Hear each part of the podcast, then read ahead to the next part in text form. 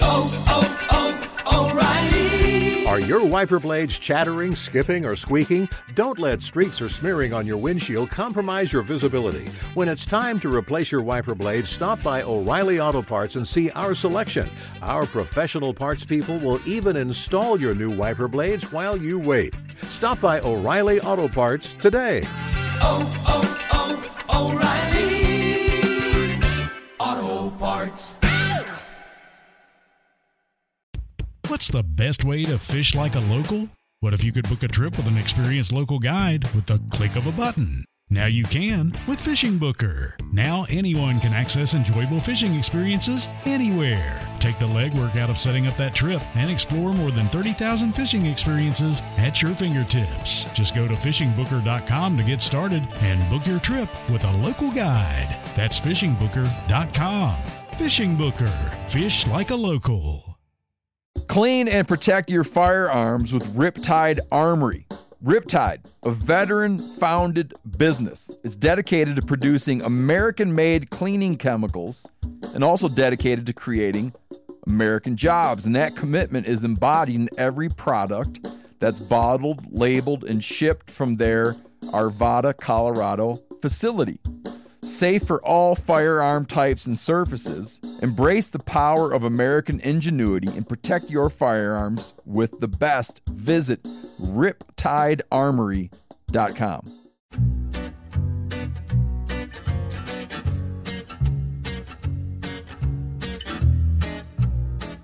The Hunting Collective is presented by Element.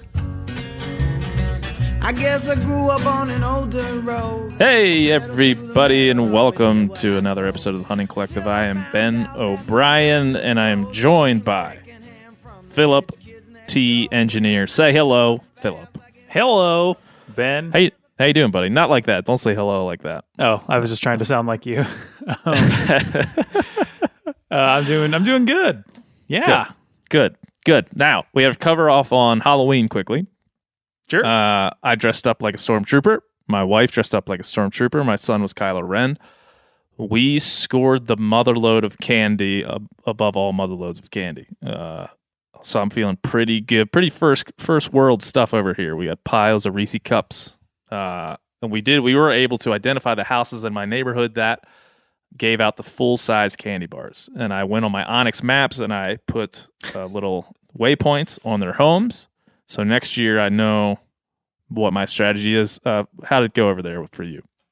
Oh, it it went pretty well. We didn't. We only went to a few houses for trick or treating, but then we handed out candy, and my oldest son said that he enjoyed that just as much as getting the candy. So Wow. I don't know. He's either a really weird kid or, or he's he's got a good heart. I think he's got a good heart. He's got Oh, empathy. Thanks. I, I think having not met the young lad, I feel uh, that's that shows a lot, a lot of character from your little guy there. Yeah. Oh, actually, I, I think he's just a freak. he's just he's just weird for being nice in this day and age. But anyway, yeah, I'm a little bit. I just don't know now, as a father uh, and a person who tries to uh, stay alive, what I'm supposed to do with all this candy because I'm eating so much of it. My son has kind of a pitch count. He gets one a day. He gets one piece a day. Right. This is mm-hmm. he's he's working on kind of a very a very curated schedule. But me, when everybody goes to bed, I'm sitting around the house with a bucket of candy. Dangerous. And I, yeah. So I don't know. Do you have any advice? Any like Dr. Phil, medicine woman advice for, for people in this situation? Uh, I mean, you just got to have self control. I'm going to share a not so sharp moment with you, Ben. Are you ready? Please. This might be early, and it's not I'm mine. excited. It's my son's. Uh, oh, please. He had a Halloween party at his school the other day, and um, he ate so much candy that he got home, walked through the front door, and immediately vomited everywhere. Yep. So, I mean, that's that's the end of the story. Uh, play the jingle, Phil. Um, the you just gotta you gotta pace yourself. You Mm-hmm. know. Yeah.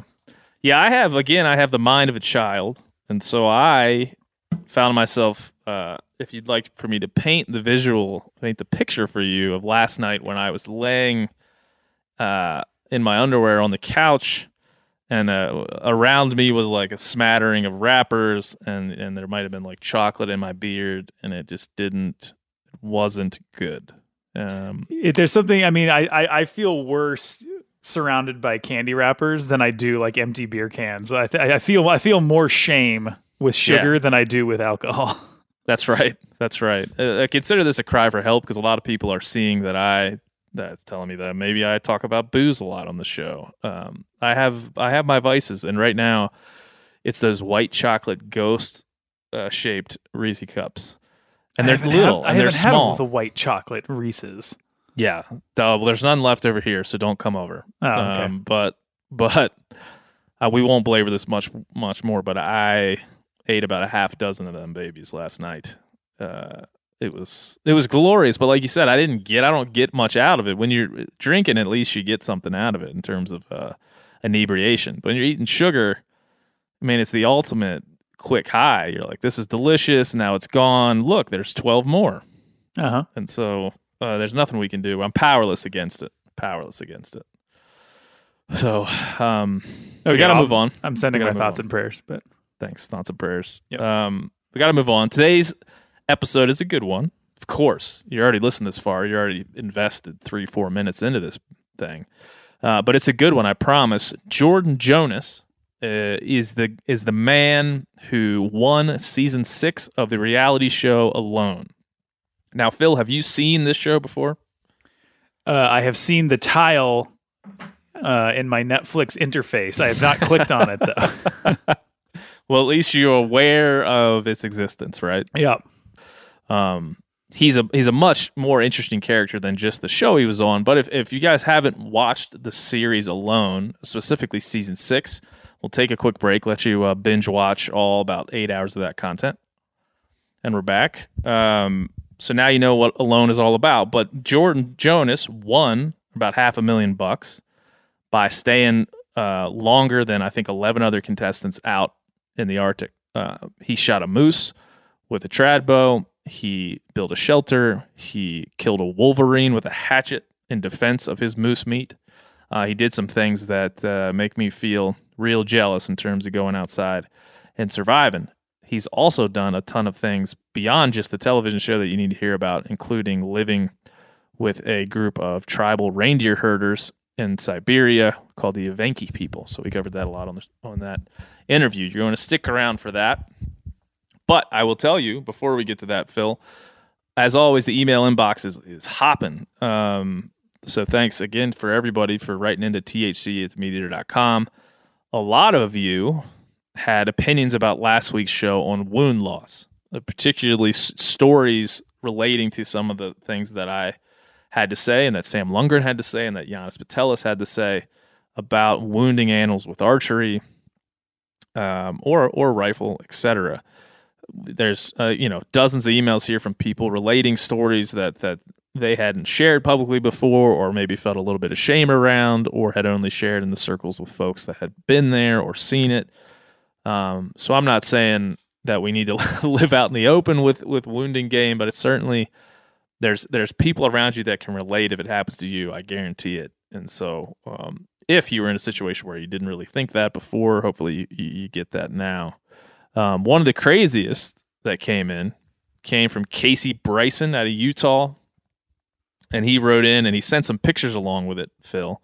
Phil, can you look up look on my Instagram page? Have you seen the last thing I posted? Uh, I Look saw that the up. first picture. I did not scroll through them yet, though. They're not that bad in terms of, of like, uh, you know, Glenn Bond photos. They're, oh, they're sure. totally fine. In the scale of Glenn Bond, they're like a- Glenn Bond? It's like, so if, if, if Glenn Bond is a 10, this is like an 8 or a 9, right? No, if Glenn Bond's a 10, this is like a 3 something. Um, so if you go there, the first photo shows the knock and the back part of an arrow sticking through the hind quarter of a mule deer, spiked Yep. mule deer. And then the second photo shows uh, that same mule deer's testicles with a scab of some some kind on on the left side of its testicles. And then the last photo is just of the spiked deer still in velvet. And uh, Casey writes, I shot this spike buck today with my rifle. We saw that it was still in velvet. When we arrived to the body, we noticed it had only one nut and a huge scab on its nutsack.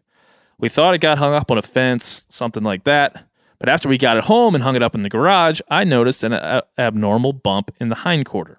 As I started to skin it and cut away the pus sacs that were there, I realized it was an arrow.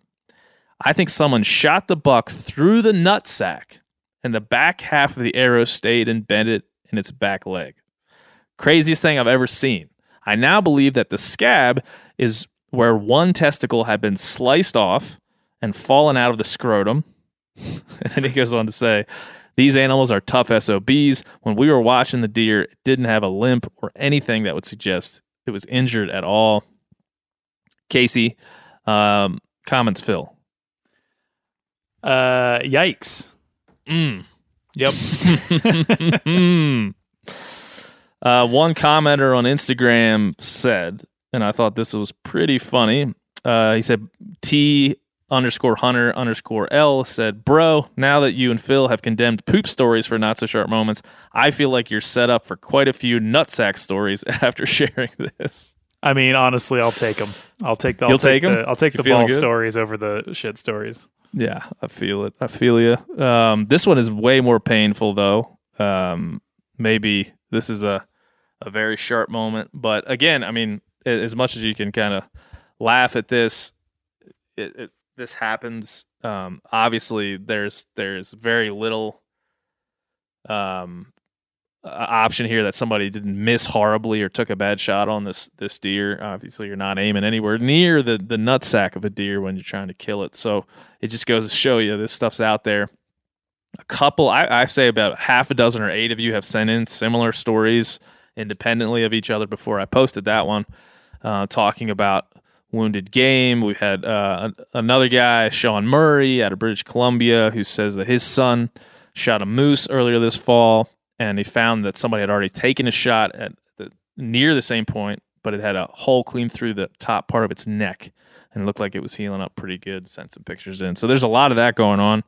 Um, so again, if you're out there and this is happening, there's no action you can take if it happens to you. If you see, if you have a uh, an animal down that where you there's clearly evidence it was wounded. There's not a whole lot you can do about it other than learn from it and acknowledge it and, and really just move on with your hunting and, and just be aware that it happens and it, um, and just be taking a look at the frequency of which it happens around you and you know your contribution to making it better.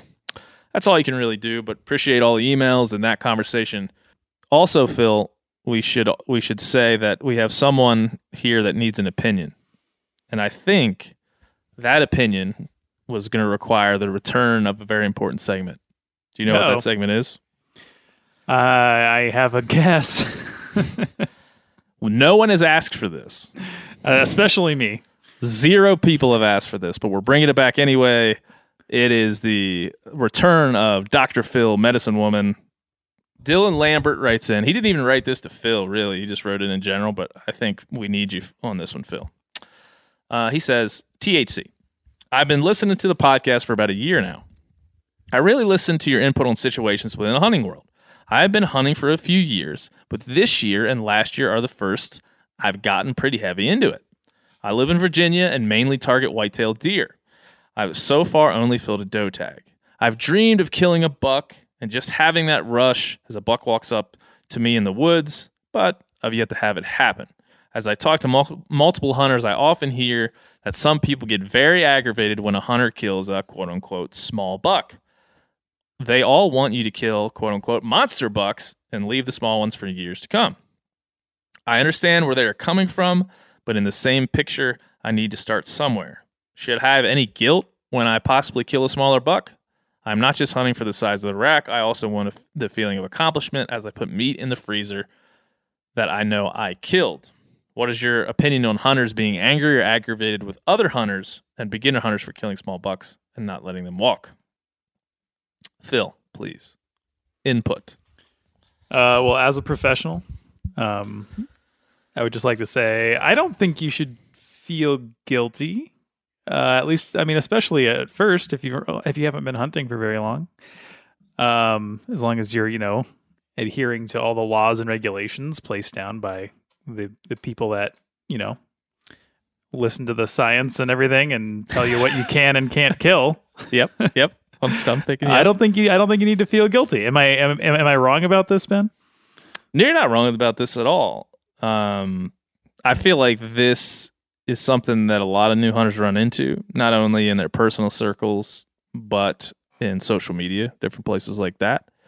Uh, veteran hunters are are probably want to actually promote the fact that they kill a spike or a basket rack deer or something like that. We certainly promote that on our show, The Back 40 with Mark Kenyon, that we should be hunting mature bucks.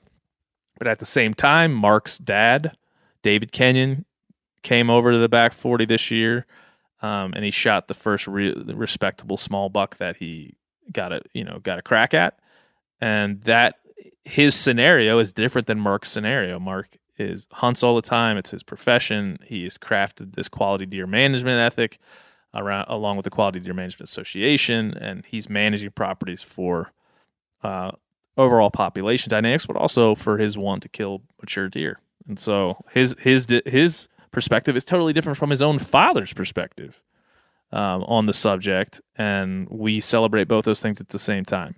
So you know what I'm going to say next, Phil? Two things can be true at the same time. Uh, in this case, veteran hunters should be, you know, at, at some level looking for mature deer. Uh, it's good for the population dynamic, but also they should be promoting new hunters to come in and set their own expectations and, and let them kind of get get to uh, the larger, you know, trophy hunting aspect in their own time, in their own way. Uh, right, Phil? That was very well said, Ben. I haven't agreed with anything more. Oh, really? That's, That's true. good. I kind of get sad when you agree. I, I, I kind of get sad when you agree anymore. I want you to tell me. Uh, I don't know what I'm talking about. Yeah, So thanks. I don't have it Yeah. in me today. Okay, well, it gets boring. You sounded very smart. Thanks, appreciate it. Uh, so Dylan, go forward, kill deer, and and enjoy your kind of approach to it. Certainly, as long as you're as as Philip said there, uh, you're in the bounds of the game agencies and and the laws they lay down on you. Beyond that, um, do it, but also be in the mind that those veteran hunters are there for that they're they have that opinion for a reason because they've they've been through what you're about to go through, and the end game is continually challenge yourself and to start looking at the wider picture. So that is that. And now, Phil, not so sharp moment. Play the jingle. Work sharp, not so sharp moments, sharp so you don't have to be. Season two! Yeah! Okay, Phil, I think we have um, a non poop story here. Well, good because I wouldn't allow anything else. people are people are um I feel like they want to fight back against you here. I've got a few DMs on Instagram for people that are they want to they want freedom. They they don't want censorship. Come at me, You know, bro. In an election year, they want no censorship. They want to be free to express themselves in the way that they wish, and they don't want to be censored by the likes of you. Okay, well, it's, engineer. It's, it's them or me, Ben. If oh man, I choose you, I guess. great, Um, thank you. But much like in an election, you put me between the lesser of two evils. But I, I will. I'll choose you. Um, Thank you.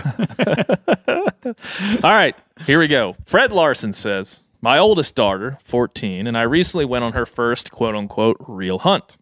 I used the quotation marks as she had been on one prior hunt, but as an apprentice hunter. And this year, she not only completed her hunter safety course in the spring, she also drew a youth hunt whitetail tag on some public land here in Tennessee. As the day drew closer, she became more excited as she practiced with her rifle, to the point she grouped and zeroed at 150 yards with two inch groups and passed Steve Rinella's milk jug test at almost 200 yards unsupported. She was ready for her first hunt, but not looking forward to the early morning. I had set the two person stand on a field edge just over a mile off the road up a trail where we had to hike in in the pre dawn. And we did as quietly as an excited new hunter could. We settled in and waited for legal light and hopefully our first sight of a deer. Her tag was for either sex, and she was hopeful to get just anything. As I have not much success over the last few years myself, I am also new. Well, sunrise came as we sat eagerly awaiting our first opportunity of tentatively listening to the woods come to life. She suddenly hears clang, bang, bong, tink, Thud. I dropped my thermos of coffee, and it must have hit every single metal step on the way down before thumping off a tree. We decided to wait about an hour and see if I didn't manage to scare everything away, but alas, nothing showed. I am now feeling like the biggest jackass on the planet. We agreed to go warm up at the truck and take a nap at the house, thankfully only a 45 minute drive away, and come back for an evening sit, which worked better than I could have hoped for. With about two hours till sunset, a couple of spike bucks stepped out across the field at 100 yards, and she took her first deer and the first buck of her family. That's pretty cool. So now you know my not so sharp moment. But why is this example for Phil T. Engineer? My daughter collects shiny. I don't even know how to say this, but you might know, Phil. My daughter collects shinies and Pokemon, capturing. Yes, Ben. Bear. A shiny version is just a rarer version of a Pokemon. Oh, okay. She's Yep. capturing herself, no trading. Sorry, Ben. Maybe Phil will explain it because I don't even know what's going on here. She's But talking plays- about Pokemon Go, probably. Yeah. Plays Animal Crossing on her Switch. Animal Don't know- Crossing, singular. Animal Crossing. New Don't know what's what's a Switch. Uh, it's the it's the most current Nintendo game console, Ben. Oh, okay. And several other games beside being an all A student in advanced classes as a freshman in high school. If she can manage all that in addition to normal chores around high school craziness in this new pandemic madness, surely Phil can finish his hunter safety. P.S. My 10 year old daughter completed hers as well, with both of them doing the online course and then having to attend in person field day in Tennessee to pass. Thanks, Fred Larson. Play the jingle, Phil. Work sharp, not so sharp moments, sharp so you don't have to be. Season two! Yeah! I am starting to sound like some kind of weird 80s radio guy. Yeah, kind of. Uh, well, Fred, um, I've got something to say to you and to Ben Hmm. and the audience, and Mhm. that is that I have finished my hunter safety. Oh my God! Oh my God! Oh! yes! We've done it! Um, uh, here on election day, I've never been more proud to be an American. Uh, where at least I know I'm free and I won't forget the men who died and gave and passed Phil the their right hunter's safety. to pass his hunter's safety course. Uh, please, I speech, speech. Uh, I mean, I don't, I don't have much to say. I, uh, yeah, I just, you know, it was hard work, but I had to get it done for for you and for mo- actually mainly for for for Yanni. I know. I always felt that when Yanni would give you shit, you'd be like, you you get up and you'd move. When I would, it would almost like it was like quicksand. You would sink further into the non-action. Yeah, well, I mean, in, in actuality, it wasn't difficult. I just it, it was time consuming though. I because they've got I mean, when you do it online, you got this little timer. They they they throw up a, a, a card and they're like, it takes Oh. you. si- What? Well, I don't know, man. I was excited. I was making noises. Oh Jesus! it's they throw up a little card and it takes you seven seconds to read it, and then it's like you have to wait a minute and a half before you can hit the next Mm. button. And you know, it's just they don't. It's you know, I understand why they want you to retain the information and really get it in there, but it was Mm. just a it was a pain in the ass. But I learned a lot.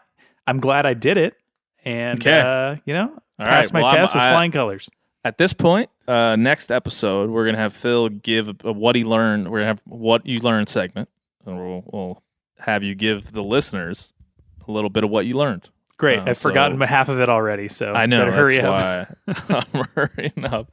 Man, this is great. I didn't. Phil just dropped that in. Uh, by the by, Fred Larson, you're going to get yourself one of those uh, wonderful uh, field sharpeners from Worksharp. And if you, Fred, go over to their YouTube page, they got all kinds of really cool sharpening tips, hot tips weekly going up over there. The YouTube page. Thank you again to our friends at Worksharp for doing what they do um, man, this is a this is really it, man. For all of you people that thought, well, you know, I just voted. I don't know if I have anything to look forward to. You now have Phil's first hunt to look forward to. And Phil, do you feel like we're going to get it done this year? I'm feeling pretty good about it. I I mean I I hope so. I don't know what the uh I mean I'm So not educated enough to know about season lengths So good. stuff like that. But I Don't hope we can squeeze it in there. And the thing about hunting, there's always something going on. And I, so I now will spend the rest of my week uh, planning some glorious event for us to take you out there. And then thinking about what, you know, what's in it for me. Uh, that's what I'll be thinking about at that time. Yep. Okay. Well, we got to get to our buddy Jordan Jonas. Um, before we do that, Phil, you voted. I voted. Uh, I am voting tomorrow. Well, I guess when you're hearing this, I will probably be voting on the day of the election, uh, Tuesday, November third. So I'll be out there voting. I will quick. I'm not gonna. We're not gonna spend a whole lot of time talking about the election or or what it means and all this stuff. I think most of the most of the cliches have already been uttered. Most people have have given their opinions one way or the other. I will just say, if any of you followed me on Instagram, you saw that I posted a what I thought was a joke about a, a Trump sign on a uh, dilapidated building in eastern Montana. I was out hunting deer and saw this building, thought this is funny, made a post. Well, it turned into um, hundreds of comments, some uh, positive, mostly negative, lots of name calling, lots of rushes to judgment, um, lots of I've lost complete faith in you. I will never listen to you again. Things of that nature from a lot of people in the comments section on Instagram. Uh, you know, my friend Joe Rogan always says, don't read the comments. But in this case, I think it's important to kind of get an idea of where we're at as a country and maybe as, as uh, listenership to this podcast, where this is, uh, this stuff's hard to talk about. It's hard to talk about who you voted for. It's hard to talk about why you did so. Um, and it just has become something where we all self censor uh, because we don't want people to hate us. Uh, we do want to, in the case of somebody like me who has an audience on the podcast, I don't want to lose anybody from listening to this show. Um, and I don't want to lose anybody from being a follower of mine on Instagram. All that's important to me and the business of doing this here program. So um, that was not, I didn't enjoy that, but but certainly my response to that was, listen, I'm happy to share who I voted for. I'm happy to share why.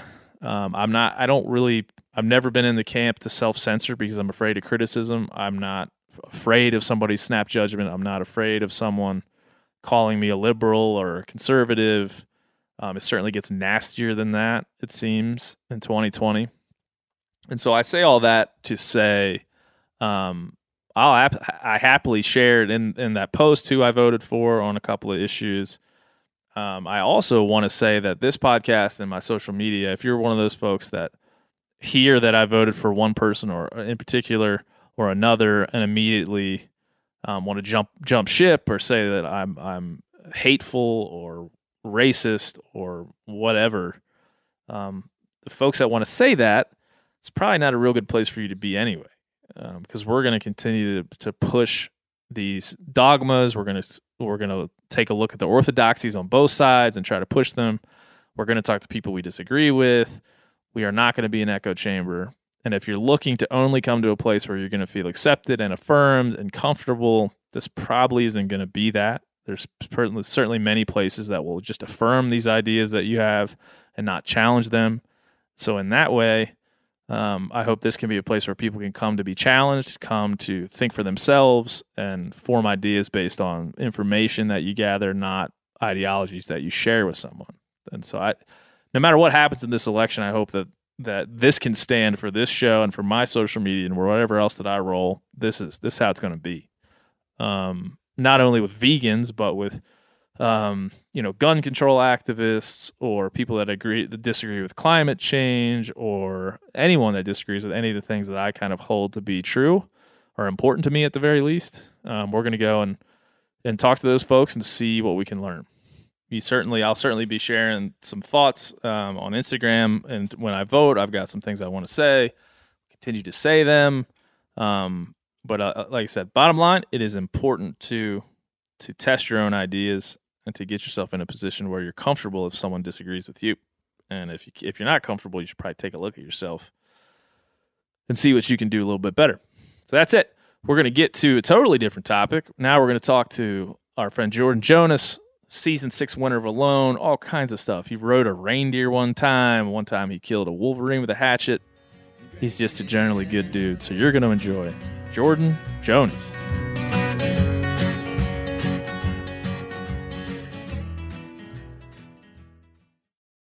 Hey, here's a simple but very meaningful gift idea for your mom or grandparent who lives across the country. Th- these are great, dude. These are really nice things to give to people. It's a digital picture frame from Aura. It's perfect for sharing pics of all the things they can't be there for, from family vacations to their grandkids' graduation. Let's say your mom comes out. You take a bunch of pictures of your mom with your kids or whatever. When she goes home, you can greet her at home with all those pictures you just took on the frame. And you can also keep her up to date by updating the frame from afar. It's all done online. It's a ton of fun. Comes with unlimited storage and simple controls on the frame so you can upload as many photos as you want and mom can pick the perfect one.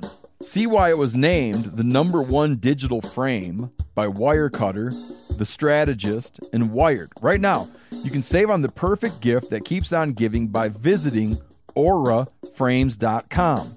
That's A U R A frames.com.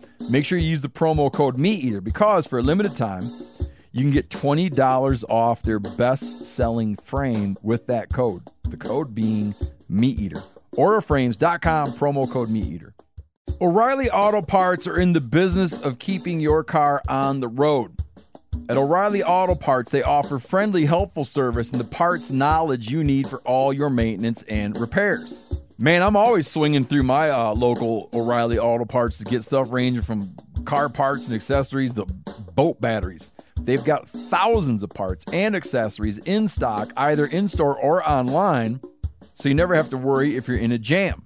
And if you're a do it yourselfer and need a specialty tool to finish the job, stop by O'Reilly Auto Parts and ask about their loaner tool program. Simply pay a refundable deposit and borrow the right tool, then get your deposit back when it's returned. That way you don't have to go buy some, you know, super expensive thing that you need like once every 5 years. You just borrow it get your refund back.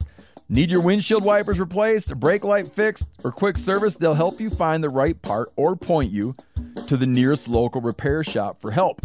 Stop by O'Reilly Auto Parts today or visit O'ReillyAuto.com slash meat eater. That's O'ReillyAuto.com slash meat eater. What's the best way to fish like a local? What if you could book a trip with an experienced local guide with the click of a button? Now you can with Fishing Booker. Now anyone can access enjoyable fishing experiences anywhere. Take the legwork out of setting up that trip and explore more than 30,000 fishing experiences at your fingertips. Just go to fishingbooker.com to get started and book your trip with a local guide. That's fishingbooker.com. Fishing Booker. Fish like a local. Jordan, what's up, man?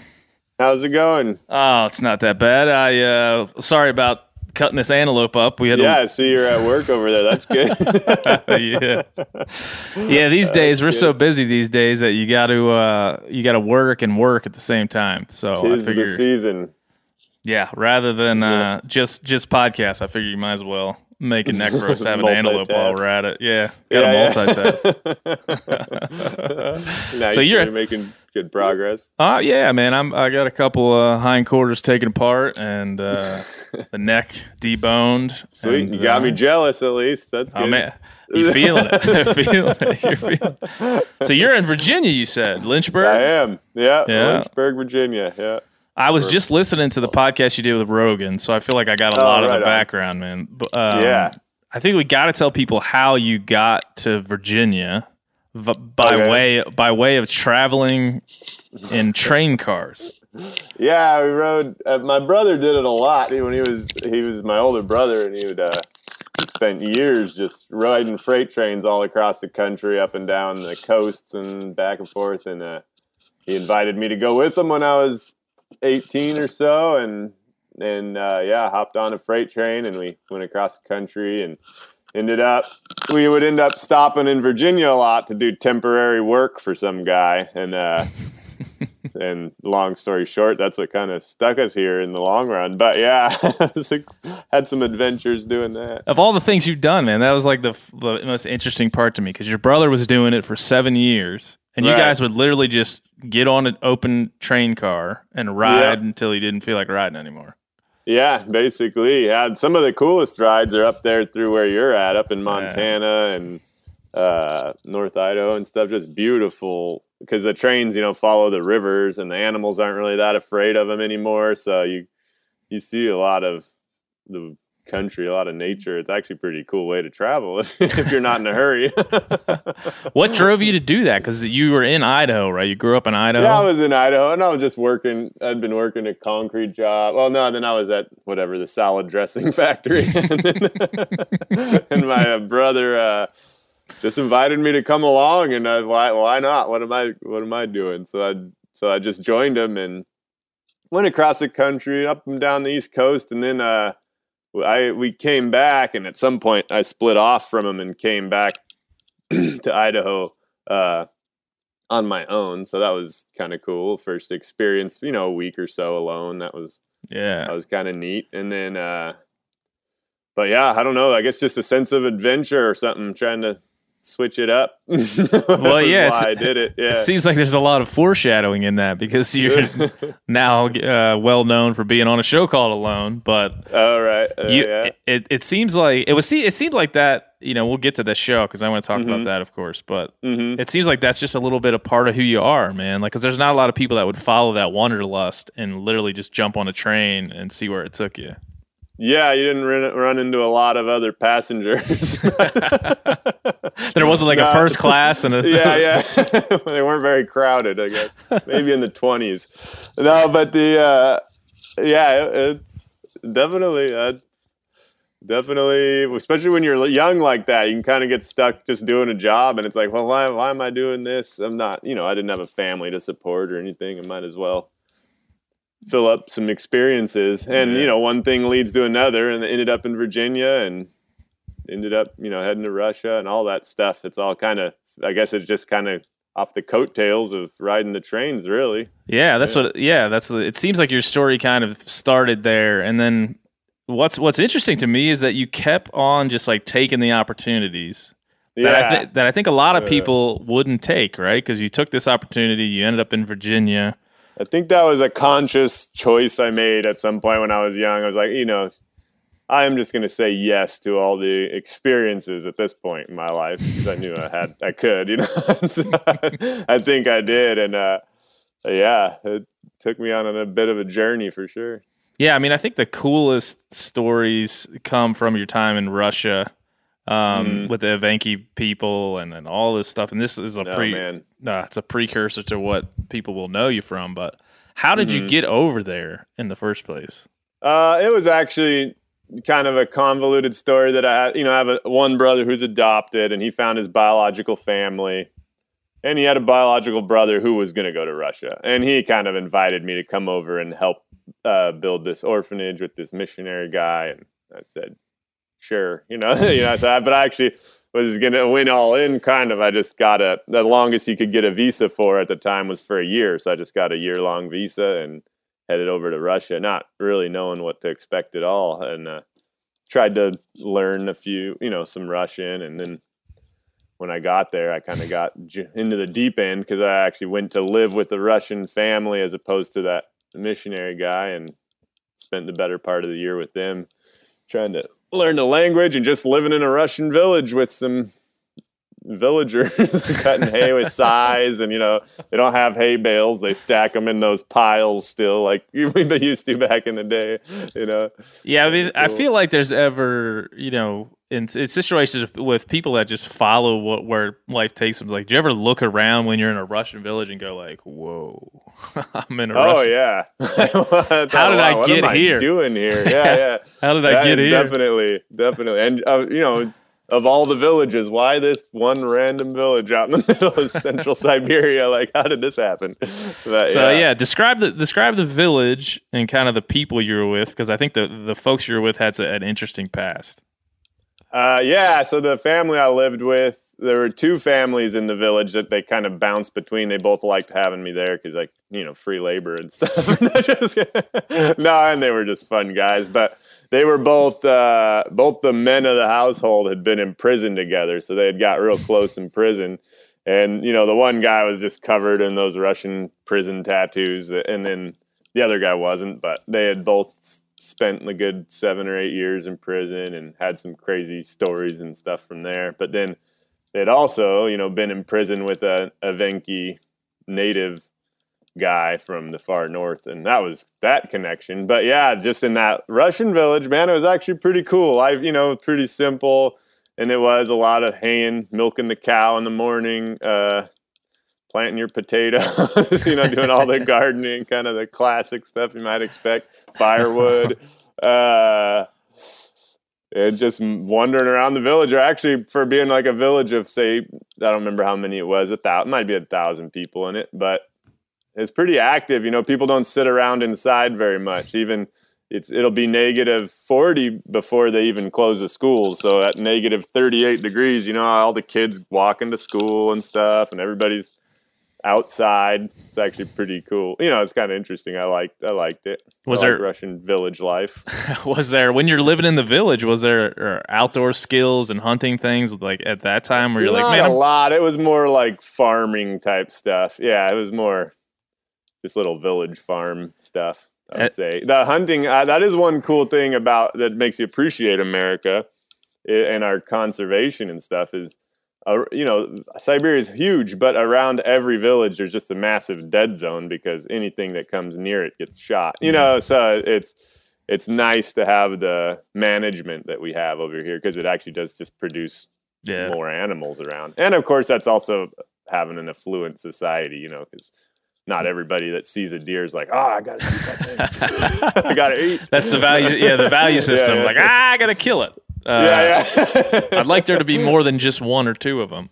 right, right. Oh, yeah, for so sure. eventually, you you left there or like migrated. I don't know how you. so like- eventually that that friend they had, they'd always tell me, "Oh, you got to go up north to Yura and you know meet them." And eventually, he came down to sell some furs and invited me to come live with them. And and yeah, long story short, I went up there, and he he is not actually a nomad like you know like where my story leads, obviously, but he he's a fur trapper, and so uh, he had this giant territory that he had somehow acquired after the Soviet Union fell that was uh, his like personal trapping lands. And so wow. he would take me out there and you know, and he'd show me the ropes on trapping. We'd go to these back, you know, deep, deep rivers and fish and, you know, pack as many fish as you could in your backpack and uh, lug them out.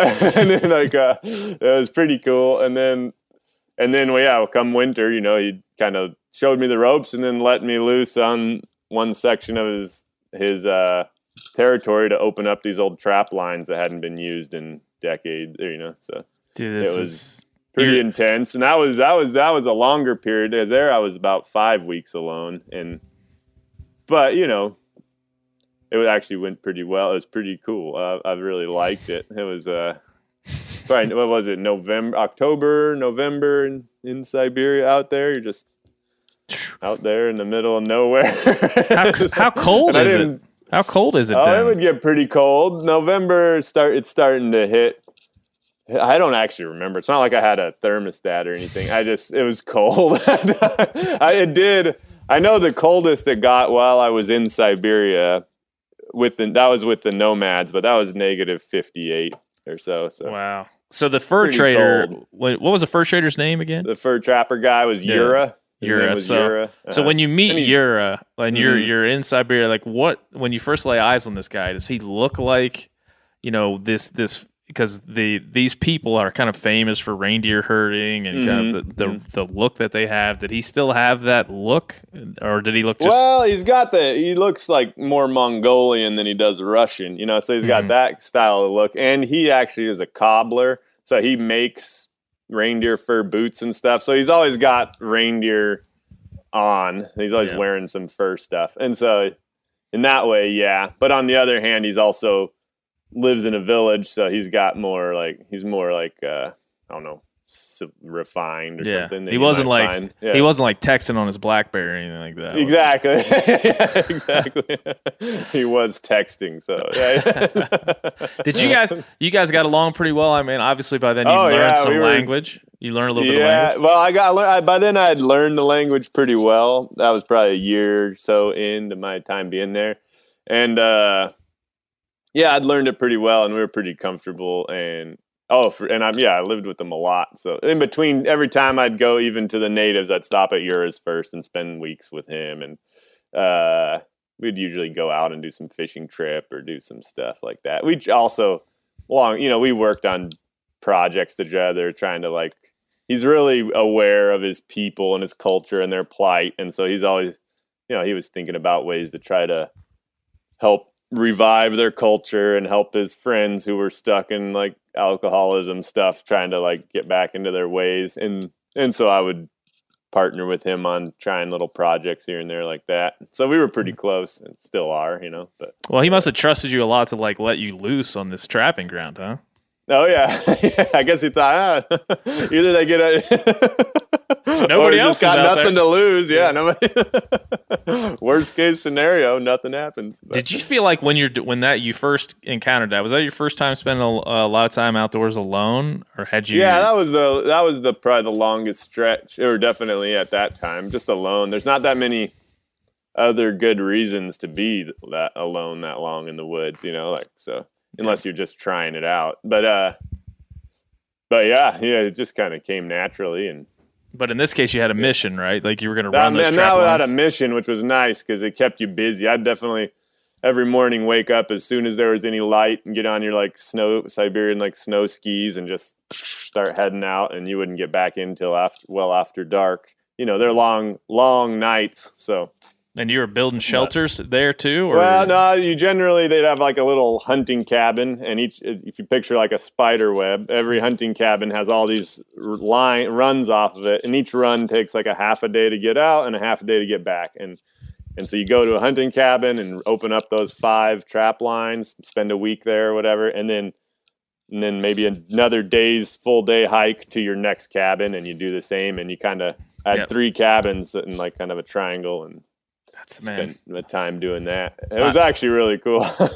I'm like googling all this stuff now. I might be planning a trip because Yeah, yeah, definitely. this seems awesome to have, me. have you seen? We might. I don't remember if we talked about it with Joe Rogan, but that Happy People documentary. No, Uh, you might it'd be worth watching. It's uh, it's called Happy People, and it's on you know YouTube and stuff. But it's about fur trapping in Siberia. It's basically what we were doing. It's Yeah. super, and that's it was filmed not far from us. And really. It was, Yeah. it was What really kind of fascinating. what were you trapping mainly up there? Sable. That's all. Like Oh, just- really? The whole yeah, thing? like Yeah. pine martens. Yeah, Yep. yeah. Yeah. Fur, And fur what kind, trade. what kind of traps? foot traps mostly, and then some like they have some of these. They're called a kulomka, which is like a wooden contraption. You know, like a, a before they had foot traps, they had those, and now. When I did it, it was like all his old trap lines he hadn't run for years, so it was all old, broken down stuff. Now, when they set up new ones, they use the more humane, Yeah. like mhm, Yeah. body ones. It, it during that time, like one of the things I wanted to talk about because we talked about this on the show before. When I go out into the woods for any length of time, whether I'm Right. alone or with a, a single person, it doesn't really matter. It's kind Yeah. of just the idea that there's no modern convenience, right? There's no, Right. there's nothing to fall back on. It's you and what you can do. Yeah. And And, if I didn't know, of course, at the time about any of the Garmin stuff or anything like that. You know, like, or even, you know, I didn't even have a compass or anything. I was just out there. But no, yeah, go ahead. What would follow your thought through? I was Yeah, I mean. I, I I think that I've always kind of wanted to get inside people's heads that can do that, and there's 2 mm-hmm. two sides of it, right? Mm-hmm. One, the doing of it, right? The skills and the self mm-hmm. uh, reliance, and uh, you know, understanding your own abilities, and then there's the going back to modernity and like go, and having to deal with. And I think we they cover this in Alone a good bit um, about having to go back now to society and how hard it is to, to see an email come in or to, to sit in traffic or the existential threats and stuff we have in modern society. Did you ever? It doesn't sound like you ever considered that early on. Like it was just you were just out there doing. Uh, it was. It's definitely something you kind of notice. I never. I've in all the times I went. You know, my wife's from New York City, so I would go from the most remote place on earth, and a day later I'd fly back and be in New York. And I, I can't say I ever really noticed culture shock that much. Really? Oddly enough, maybe it's just the way. I don't know the way I am or something, but I. It wasn't. You know, kind of felt normal. I don't know. It's. I guess I expected it, but I will say when I leave those forest situations, there's a, definitely a part of me that dreads the like, oh man, here comes messages and this and things to do. Everything there is just so directly related to your needs. It's so nice. You know, you don't have to. It's it's just how we're meant to be, how we're wired to be. It's like I, and yeah. you yeah you know it because you've experienced it i'm sure Oh, and yeah. it's just like yeah it's just uh it's just how you're meant to be and I, I've I, I don't know how else to explain it but your whole mind is wired to live that way and Yeah. we're kind of in an odd situation in modern life it's actually weird to experience that way of life and then not really be able to recreate it like you know, here I am in my house and, you know, it can protect yourself from the elements and this and that. and it's comfort, but it doesn't add to like your fullness of life in any way. It's interesting. Yeah, it just it just Mhm. seems it makes things seem silly. It makes just it makes modern life seem silly in so many ways when you just understand. Right. Like you said, you kind of like you're living by need. I'm hungry. Well, I, I better I right. better No learn how to get food. Yeah, I better learn how have to get food. needs. Yeah, yeah. Yep, and you can't. You're not going to overeat because it, it would make no sense. You're not going to Yeah. take it. Like you're not going to. You don't. Your mind never gets a chance to veg out as we do, like, like watching TV. So there's just so much that. Right. You think yeah. about. I was all. I'm always fascinated on that end. We're always so distracted here. You don't get very deep in your thoughts. In the wilderness, you get incredibly deep, and uh, especially when you're alone and there's just no distractions. It's amazing what you'll think of, and your dreams are more vivid, and Mhm. your, uh, yeah, it's it's interesting. It's more more connected to the human experience for some reason. Yeah, I mean, I think it's it, your story's interesting because this is a good, nice turn to take, like when you r- really like bought into this life and and spent more time. Yeah, with the so the uh you're at some point, I don't remember the timeline exactly, but at some point he's like, "Well, I'm going to take you out to my you know, we had gotten close and he trusted me and all that. So he just took me out to his cousins who were all nomadic Evenki reindeer herders and uh took me out on a snowmobile, dropped me off at the teepee and like vouched for me to the guys and took off. and I was just I was like, "Hey, you know, but they took me in right away. Uh they cuz they had had Yura vouch for me. It was just they were just like immediately started making jokes, you know, like don't fart in the teepee and da da da, you know, just being dorks and uh yeah, they uh took me right in. It went it went pretty smoothly and then it was fence building season, so we got right to work building fences. I feel like they were just all talking about you. Like we got this guy. He's Yeah. great at working and he'll do anything. he's he's fun to be around. We'll ship him around. We'll just pass him around. he's gonna be great. And so I got some free food caches built out of the thing. Every time I went there, the first time I went there, one of the native guys, you know, that right when after they dropped me off one of our first projects, he was in the process of building a food cache and in an ele- elevated platform, and then mm-hmm. he showed me how to do it, and I did a lot of the work, and he was like, "Wow, he really liked how it turned out." So then every time I went back, he'd always have me build a new one. I built several of those things over there. But yeah, that, it's good. You want to be helpful to the people you're with, an Yeah, asset, of course. Yeah. Can you just just describe what it is to, to live with reindeer herders? Because I know there there's some specific things about the Evenki that aren't uh, common with other reindeer herding, you know, tribes and other natives. Yeah, I mean, uh, yeah, I mean, they still, it is still like they live in teepees and they're out in the forest. I know, like, the Evenki are one of the few reindeer herders that ride their reindeer in the summer like horses, you know. So, so that's something unique to them, which is um, pretty awesome. And they Wait, uh, wait, wait. Let me. I gotta stop you. You have to just just describe for everyone the first time you saw an Evenki reindeer herder just riding a reindeer around. Like I That was can't. first, right when they dropped me off, and some of the guys had been out searching for the reindeer, their major, their big herd, and then you know they came riding back in. They got their like homemade hide ropes on them and stuff, and riding on their reindeer with their big, beautiful antlers and stuff. You're just like, dang, that is cool, you know. I didn't even know these people existed like that. It was also it was all new to me, kind of, and uh, uh, yeah, it was fascinating. They then they of course put me on there and it I fell right off. They have those uh their saddles sit on there and they're really loose. They're not like strapped on like a horse saddle and you don't have stirrups. So you're kind of just using your body to balance and uh and I definitely it a few times, plenty of times over the years. And so you're are you do you have reins or you have are you hanging on to the antlers? you have a one. It's a one rope system, so it's just you have one uh, uzda, it's called, but it's a and then it's not in their mouth. It's just a bone on their forehead, so you pull it this way and pull it that way, and it pushes their head. Yeah.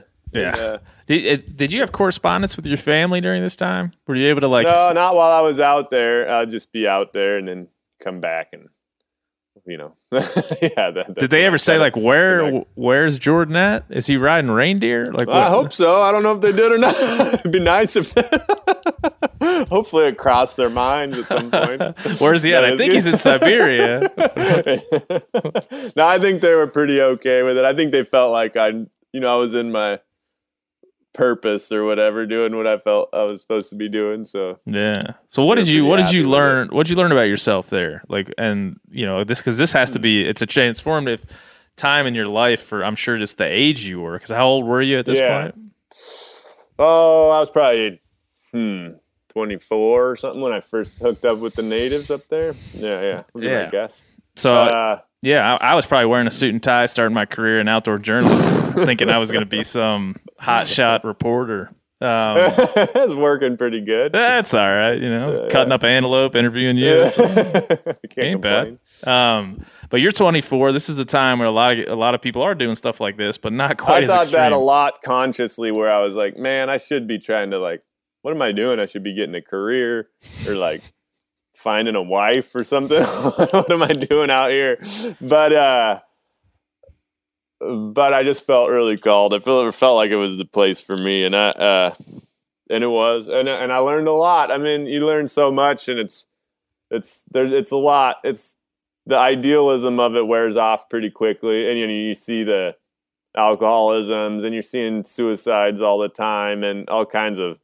I mean, quite frankly, it's pretty brutal over there in in ways, and so then you like want to try to help, and you try to help in this way and that way and this way, and a lot of times it doesn't really pan out, and sometimes it does. You kind of, you know, it, just, it slaps you in the face with reality a lot, and it, you know, it's from the outside it looks really amazing, and it is really amazing, but there's so many issues too, and uh, Yeah. that it, it helps you you mature pretty fast, you know, watching. stuff Yeah, I mean, happen. I think Mhm. you're. That's interesting you say that because there's a guy named Doug Bock Clark who we had on who spent three years living with um, whale hunters in the in the far Pacific, and Mm-hmm. he described the same thing where it seemed like in the beginning he really wanted to like take his shirt off, jump in the ocean with a spear, and he was Right. feeling the primal nature of it. But then after a while, he started to know the people and see their struggle with modernity. And the younger kids had cell phones Right. and wanted to Oh, go yeah. into town, and the yeah, yeah. elders wanted to keep the traditions.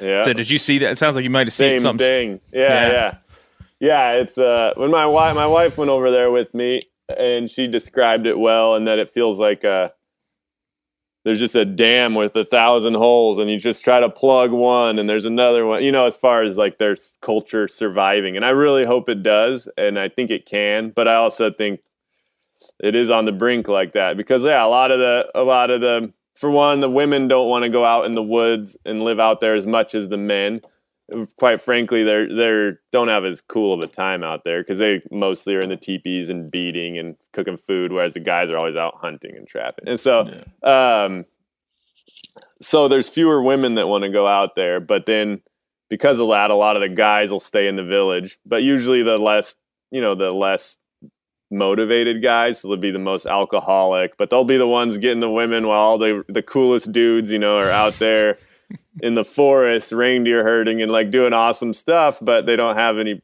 partners. And so then yeah the draw of the village is very strong. But when you're in the village everybody just drinks and that's the way it's been for a long time. So there's just this cycle and as people they're just the, the alcoholism's off the charts like even on a russian standard it's just crazy. Even on the Russian side. Yeah, I mean, that's a it's it's interesting because that it's a when I think of it, I think, man, I, I wish I could live like that. And even when we're talking about, I go out and hunting for six days, and I come Yeah. back home, and I just think, man, the push pull, there. yeah, the Yeah. push pull of this sucks because Yeah. I would love to just stay there, yeah, but yeah. I but this where I what I've built here, this real comfortable thing, Mm-hmm. is awesome. I really love this too. Um, so it sounds like they have the same push pull. It's so cool. I mean, yeah, it is. It's really interesting to see that way of life and see that it can be. I mean, in a lot of ways, it can be better than our modern way of life. But there, there's this awkward period. I feel like where it's like somehow it's got to survive through this this uncomfortable transition period. Like I, I wish there would have been more Native American cultures that were saved to today when people would appreciate it. You know what I'm saying? Like because in the late 1800s, not enough outsiders appreciated and like stood up for it. But the natives that lived those ways really liked it. You know, they wanted to continue those ways, but they they couldn't. And then it got lost, and now it's kind of gone, and you can't really bring it back. Well, it feels like in the over there, it's similar, except it's not gone yet. But you're just but you know the young guys don't really appreciate it and it's like even the word reindeer herder in russian can kind of be like an insult you know it's like oh so so it's Yeah. not like esteemed yet. But i feel like it will be and when it is they have a lot of opportunities even to economically grow and stuff. The the problem is it's like uh the alcoholism and it's such a one-sided issue they have. Like the people are so nice and so cool hardworking all this and that and then it's just alcoholism. That's like seems like it's it's so weird. It's like it's Yeah. like it's like it's not like in the states where people have to you know you don't you feel like i don't know someone might not drink but they don't have uh, you know they might have other issues. It's like over there it just seems like well that's the issue. You know it, it's it's odd Do you think that is it a cultural issue or is it a genetic issue or do you feel like it's a despair? yeah that's a good question right? I think it's probably both. Like i think it, it probably i imagine genetics play a role but i also you know you could explain a lot of it just by the the way their their cultural path followed like forced collectivization during the mm-hmm. soviet union and then the the aftermath of that was just they became dependent kind of on the government which for a while worked because the soviet union put a lot of money towards them kind of invested in it but then when it collapsed uh, you know it was just a, it was one generational hit during forced collectivization then a second generational hit when it all collapsed and then it's like there's just not a lot left of it all the Yeah. shamans were sent to prison camps and all the like the w- rich you know reindeer herders anyone that had 500 reindeer was sent to prison camps you know and it, it was just the dumbest stuff and uh and then Yeah. when it was privatized the same thing happened like it was the Russians just came in and bought all the reindeer and butchered them all and sent them to meat shops because they had the assets to purchase them, whereas the natives didn't. And so they'd spent all the, you know, their generations building these herds and they just got bought. And anyway, just sloppy, rough Well- stuff. So that could explain a lot of the alcoholism. But it's, I, think I'm it's sure repeated. It's, both. repeated mm-hmm. through history so Yeah. much in, in, in Yeah. different ways. But if Yeah. you if you listen to, or read the book *Sapiens*, Right? or Yeah, I was listening to that. I was listening to that audiobook on the way back from Yeah. Antelope, on, and they talk long ago. about yeah, they talk about uh, the author talks about this idea of the change from hunter gatherer civilizations Right. to agriculture. You know, Right. 30, 30 70,000 years ago Right. we go we go from this idea that the sick and the elderly would be killed. Um, Mm-hmm. The young men in some of these native tribes around the world would their job would be to kill the slow, the sick, the weak, the elderly, Mm-hmm. because if you couldn't move, you couldn't you couldn't live. Um, Mm-hmm. And that and that those harsh conditions. But then when we started to have agriculture, we started to settle. We started to life started to get easier in some ways, but then we cultivated disease and and, and some of the diseases of civilization. Yeah, was it in Sapiens too? I can't remember which book I was reading. Uh, might have been Sapiens, but where uh, he talked about the point that, though quite honestly, until maybe really recently, the hunting gatherer cultures probably had a higher like life satisfaction than the people that lived in these like you know medieval Russian. Yeah, I've put it. I've I've. I've I've seen it put multiple ways, but that's the way Mm-hmm. that it, in *Sapiens* it goes. That that, that he more fantasizes and kind of says, "Hey, look, if the people that lived in these hunter gatherer societies were more fulfilled, they might not have lived long lives. They might have died right. young, but they truly did live just like you were saying when you were alone. Mhm. Yeah, you're living off need. You're living off. You know, Mhm. you there is more Darwinism. The healthy survive, the weak do not. Well, Um, what's weird now is that we could almost have the best of both worlds, right? Because now we don't have to die if we have a bad hunt. You know what I'm Yeah. saying? Like we Yeah. can we can have noodles stored up in the food cache, and you Yeah. know, like now there's safety nets. But the problem is, is we don't have almost any of that culture left to like revive. You know, like so. Mhm. Uh, yeah, it's tough. yeah. I mean, there is there is a there's something that you can do, and people that listen to this podcast know Yep. that I have the the life knife analogy where I'm like, man, if you go out in the woods, it sharpens you in a way that you Mm-hmm. can deal with everything else in your life so much better. And if you're in like a nine to five cubicle job, it dolls you up in a way that you just can't deal with a lot of stuff. You get existential Yeah. stress and these things. But just three or four days in the in the woods alone is enough to just give recharge you- a bit, huh? yeah, it's, it's like and also Mm-hmm. gives you a little inkling of what it was like to think that way and act that way. Mhm. Mhm. And and that's enough, I think, to kind of Mhm. balance things where Mhm. where maybe they weren't balanced before. Yeah, that'd be cool for people to do. Just like just get out there. Like even if you don't, you know, you can take supplies. You don't have to Yeah. starve for a week, No. but go out for a week and see where your mind goes and stuff. Like you might realize even in your, you know, where your issues are that you need to deal with when you get back out. You know, because they might Mm-hmm. start popping up in your head like, oh, geez, this, this, this. And Well, and it's also you- that Mhm. if you if you've ever taken things for granted, if you take the taste of a cheeseburger for granted, uh, try going out and not having one for a long time, and then and then coming back and, and getting a chance at one, and you'll. Oh, yeah. uh, I would hope you would appreciate. Maybe not. Maybe you just depends totally on how well the hunt went. I guess That's right. That's right. Well, what else? You know, what else from your time at the Evenki? Because eventually, this this you talk about it a lot in the show alone. It's, it's Mm-hmm. I think it's a, a big part of why you probably won the show. But what Mm-hmm. else did you learn? What else do you want people to know from that time? Because it's it's a unique thing that you went through. Yeah, that's a pretty broad, broad. uh There is so much that I learned, really, and it was interesting. I don't know. Life's just a path, and so I, at the time, I was, like I said earlier, I was seeking out certain experiences and this and that, and then you. And then you learn that oh, experiences aren't all that it's all about because I'm going to forget those anyway. So then you then you try to th- get on a deeper level, like okay, well, relationships matter and the love I express to these people, and then you and then you roll with that, you know. And so and then you sometimes even in that you get a little bit uh, what, disappointed or something. What's the right word? But you know, you get let down because somebody you invest a lot in, you know, all of a sudden, oh, they just shot themselves. Well, that sucks, you know. And then, or you like, or you know, the, my wife's good friend over there, the lady that reached out to my wife the most. They connected really well. She a couple years ago just drank too much and froze to death, and you're just like, well, man, all that relationship invested, you know, and it just makes you w- think about that. And then, but that's what you that's what I fall back on is that that's what's important is investing in people and relationships and lives and uh move Yeah. forward with that and that goes with here or in Siberia or wherever you are, you know, that's experiences are great too, but really that yeah. And there's no no matter how simple life is, you know, you would imagine an Evenki reindeer herder, their life would be labeled as simple based Mhm. on our standards. And no matter how simple your life is, you don't escape human problems and the human reality that we yeah, everybody they struggles. Some, they have some rough stories over there. I could go on about those, but yeah, it's uh, it is. It's hard, and they still have the still have all the human struggles. But uh,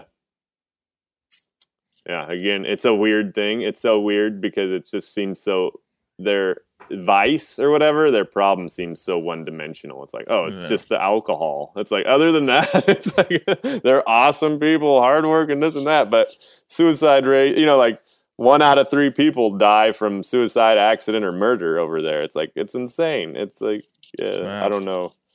Well, and then you have these small But communities, right? yeah. Where, where, and I, it, it just, it just, man, I'd love to really know or or try to suss out is it is it the alcoholism of despair? Because I've had some Mhm. alcoholics in my family, Mhm, mhm, and it was never, it never felt like I wasn't super close to it. My uncle died, mhm. Mhm. from alcoholism, but it just felt like it was never even in. It manifested itself in like socially being drunk all the time. I'm sure there was Right. despair involved, but it didn't Right. seem like I, you know, I'm going to drink myself to death. It just says like I drink a lot, I drink a lot, I drink a lot. Oh man, I can't Yeah. stop. Yeah. You know, so uh, Oh, you it's hard. I, you know what? I've not been able to parse it completely. Like sometimes it just blows my mind because you know somebody will have a lot going for them, and it's just they just drink it away. And then sometimes it's completely explicable. Like, oh, this guy's, you know, third wife just died, so no wonder he's depressed. And you know, like it's a, there's a there's a lot of there's both. It runs the gamut, you know. And Sure. but maybe that sometimes it makes you wonder, like, is it you know, is there a propensity for it? There must be some of that at play too. I just don't know, but Yeah, I yeah. It's got there has yeah. to be some Mhm. something involved. But when so eventually you left. Uh-huh. Ha- have you gone back uh, not since left? uh, I had a kid. So my wife was over there when she was pregnant, and now I got a daughter who's four, and Awesome. she was you know born in the states, and we've been here ever since. We actually wanted to go back this fall, but of course it was coronavirus, so that was- everything was closed. But we stay in t- contact with them and stuff. I'm I'm still in touch. Talking, I talked to Yura a couple days ago. oh, and, that's uh, great. Yeah, Yeah. so we you- plan to go back, but Yeah, I was gonna say you intend to have them be so much more life. expensive now. I got all these extra kids. Dude, I'm with you. I got a four year old too, and a, and a nine month old. Doggone it. Yeah, yeah. Tickets just doubled all of Yeah. a sudden. Yeah, those plane flights are a little more expensive Yeah, than they were before, and the food. Definitely. And the Yeah, screaming. amazing. Yeah, yeah. It's all tougher now. Yeah, No, but I, I do. I want to. I'm going to make a. You know, we're making a point of staying connected over there and this Yeah. and that. So well, that's good. that's Well, when you get back the first time, what did you do next? I mean, obviously, uh, you had a Uh. lot of a lot of experience, but you didn't, like you said, you hadn't really started a life in America. Yeah. Well, fortunately, on one of my trips back, you know, because I'd come back to the states, earn money working, and then head back to Russia and kind of spend it, and that's kind of what I did for ten years. Spent like five years in total in Russia, and then, uh, but during some of those times back, I had met who you know my wife and and we got bar- married on one of my trips back and then she went over with me for a winter with the natives and then a summer and then uh and then we had the baby came back and and yeah i was just kind of doing the usual you know the usual thing i was renovating some houses and and i was actually building a driveway when uh alone called because i had watched alone you know and i'd you know, you think to yourself, "Oh, I could do that." Dude, sure that's you, all I'm sure I you think. thought of that. That's all I think. That's all that I think. I'm like, that's a nice little house you built there, but Yeah, I, I would have probably had an annex that had uh, a bathtub I've built out of. Uh, Well, I'd recommend you for the show. I'd say they should throw you on there. No, yeah, the, please, uh, please. My wife, don't tell my wife. When my wife watches it with me, she's like, "You want to be on there, don't you?" I was like, "Yeah, I do." Hey, here's a simple but very meaningful gift idea for your mom or grandparent who lives across the country. Th- These are great, dude. These are really nice things to give to people. It's a digital picture frame from Aura. It's perfect for sharing pics of all the things they can't be there for, from family vacations to their grandkids' graduation. Let's say your mom comes out. You take a bunch of picture of your mom with your kids or whatever. When she goes home, you can greet her at home with all those pictures you just took on the frame. And you can also keep her up to date by updating the frame from afar. It's all done online. It's a ton of fun. Comes with unlimited storage and simple controls on the frame so you can upload as many photos as you want and mom can pick the perfect one. See why it was named the number one digital frame by Wirecutter, The Strategist, and Wired. Right now, you can save on the perfect gift that keeps on giving by visiting auraframes.com. That's A U R A frames.com. Make sure you use the promo code MeatEater because for a limited time, you can get $20 off their best selling frame with that code. The code being MeatEater. Auraframes.com, promo code MeatEater. O'Reilly Auto Parts are in the business of keeping your car on the road. At O'Reilly Auto Parts, they offer friendly, helpful service and the parts knowledge you need for all your maintenance and repairs. Man, I'm always swinging through my uh, local O'Reilly Auto Parts to get stuff ranging from car parts and accessories to boat batteries. They've got thousands of parts and accessories in stock, either in store or online, so you never have to worry if you're in a jam. And if you're a do it yourselfer and need a specialty tool to finish the job, stop by O'Reilly Auto Parts and ask about their loaner tool program. Simply pay a refundable deposit and borrow the right tool, then get your deposit back when it's returned. That way you don't have to go buy some, you know, super expensive thing that you need like once every 5 years. You just borrow it get your refund back. Need your windshield wipers replaced, brake light fixed, or quick service? They'll help you find the right part or point you to the nearest local repair shop for help. Stop by O'Reilly Auto Parts today or visit O'ReillyAuto.com slash meat eater. That's O'ReillyAuto.com slash meat eater. What's the best way to fish like a local? What if you could book a trip with an experienced local guide with the click of a button? Now you can with Fishing Booker. Now anyone can access enjoyable fishing experiences anywhere. Take the legwork out of setting up that trip and explore more than 30,000 fishing experiences at your fingertips. Just go to fishingbooker.com to get started and book your trip with a local guide. That's fishingbooker.com. Fishing Booker. Fish like a local. Anyway, I was sending my little application and a link to my YouTube videos, you know, living with the natives and stuff, because I had filmed a lot of it on my crappy little camera. But the, uh, and I think they watched it, but I forgot that I had applied and, and they didn't contact me for like three years. And I was just working on that driveway and they called me out of the blue and wanted me to come on. It's like, oh. Did you follow the show? Uh, Uh, you know, I had watched the first two seasons at once. Like my buddy told me about them, and we binge watched them. And that's when I Mhm. sent in the application. And then I, I, don't- I didn't. I kind of forgot about it through seasons three and four, and then I remembered it, and then uh, watched them all again. You know, like I was caught up by the time I went out there. I'd watched them all. It was a cool Yeah. show. I don't really watch a lot of TV, but it was the only show that I would be like, "Oh, I forgot about that show. I got to watch that." You know? So my yeah, my dad called me and said, "Have you seen this show Alone?" I said, Mhm. "No, it's not my thing, man." Because when I watch that, I'm just like, "This is so full of shit," and this is this reality TV. totally, totally. There's usually crazy people on there, and and I so I, I I resisted it for so long. It was on Netflix, and it would always suggest it to me. You know, it's like in the algorithm. It's Uh-huh, you, uh-huh. hey, you want to watch this? You should watch this. Watch this. I'm like, no, I'm not watching that. but finally, just like you watched seasons one and two, I started binging it in the middle of the night when I couldn't sleep. Yeah. And then two weeks later, I'm like, damn, I'm watching this every night. it's two it's a pretty good show. It's a great show, man.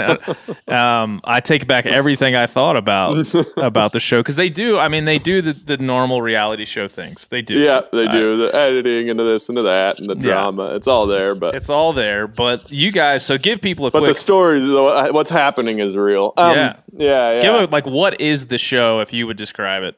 oh, it's just so- a, it's a show where they get ten people and drop them off separately with no cameraman. You're just by yourself, and you have ten basic items, like not a gun, but like a bow and arrow and a Yeah, I'd be like, I'll take for sparking fires and I'll take ten guns. is what I would yeah, a gun and ten rounds. Yeah, that's what I'm Nothing else. I'll be fine. Don't worry.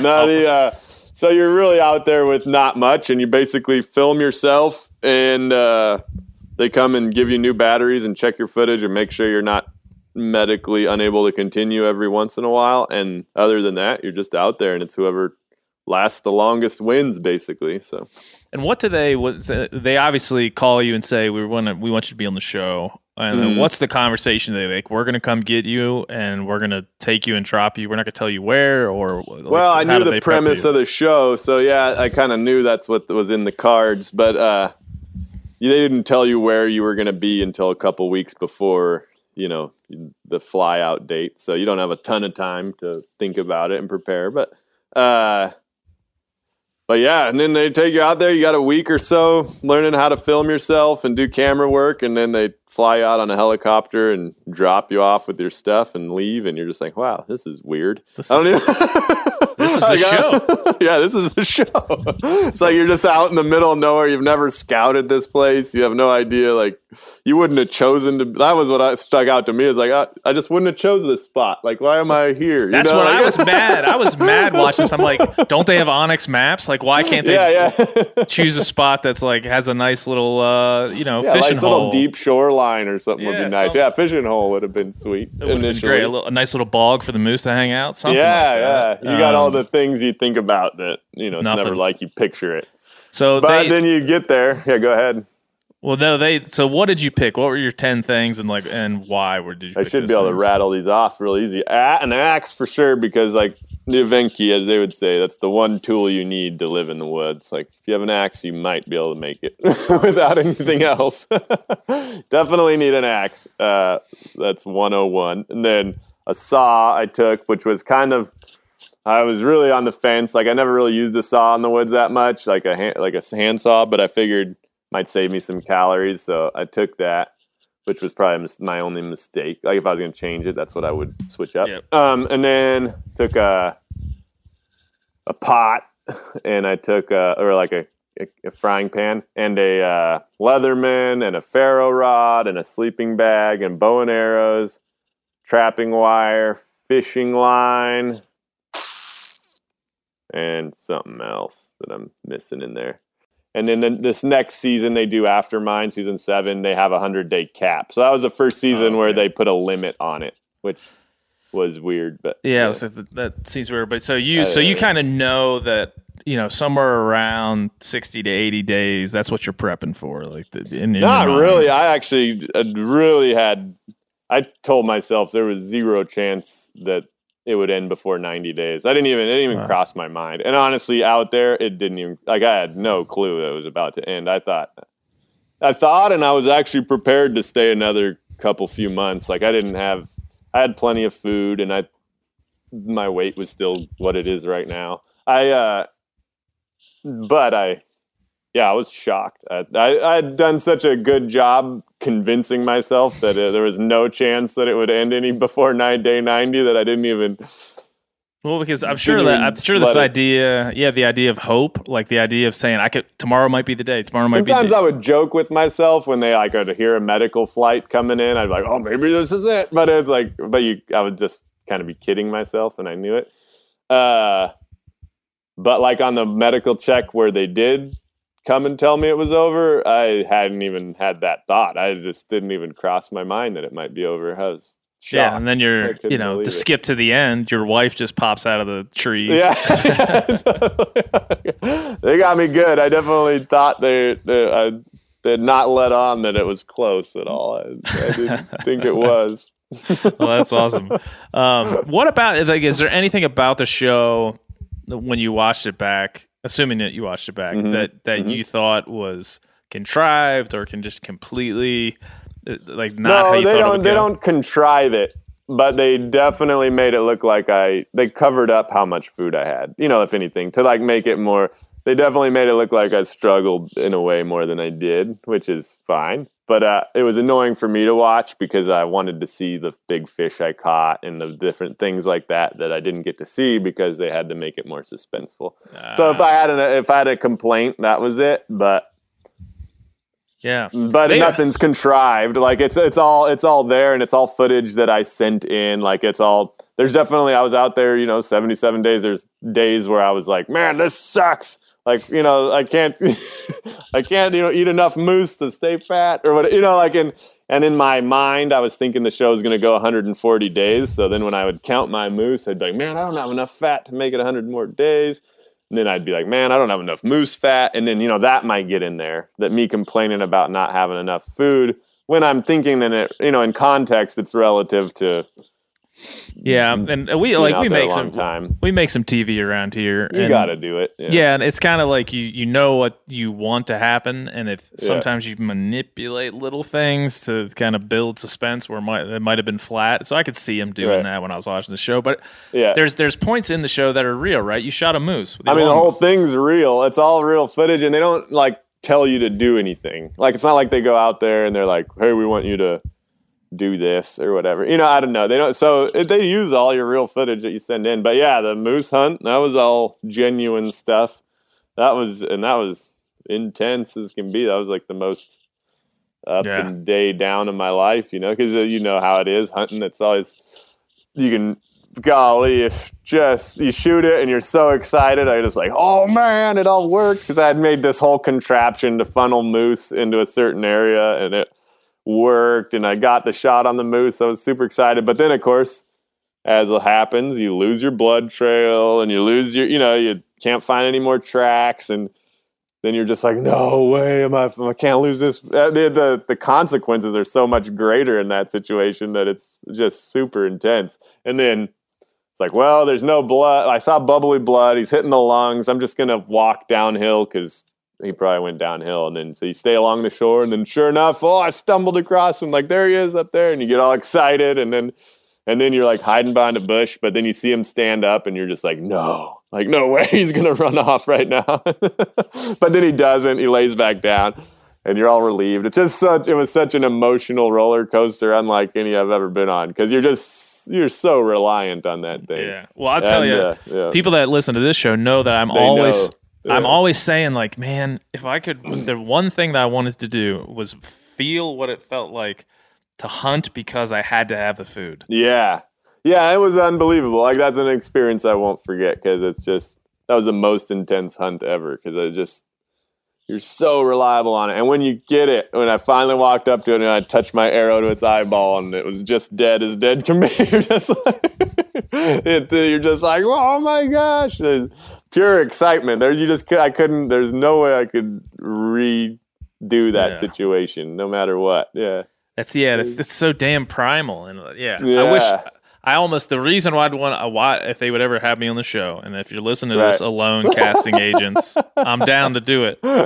Just reach out to my people, Phil the engineer. Reach out to Phil the engineer. Um, I, I yeah, when I look at that, I'm like, man, that's that's the one reason I would do it because I want to fish and hunt. opportunity to yeah. Yeah.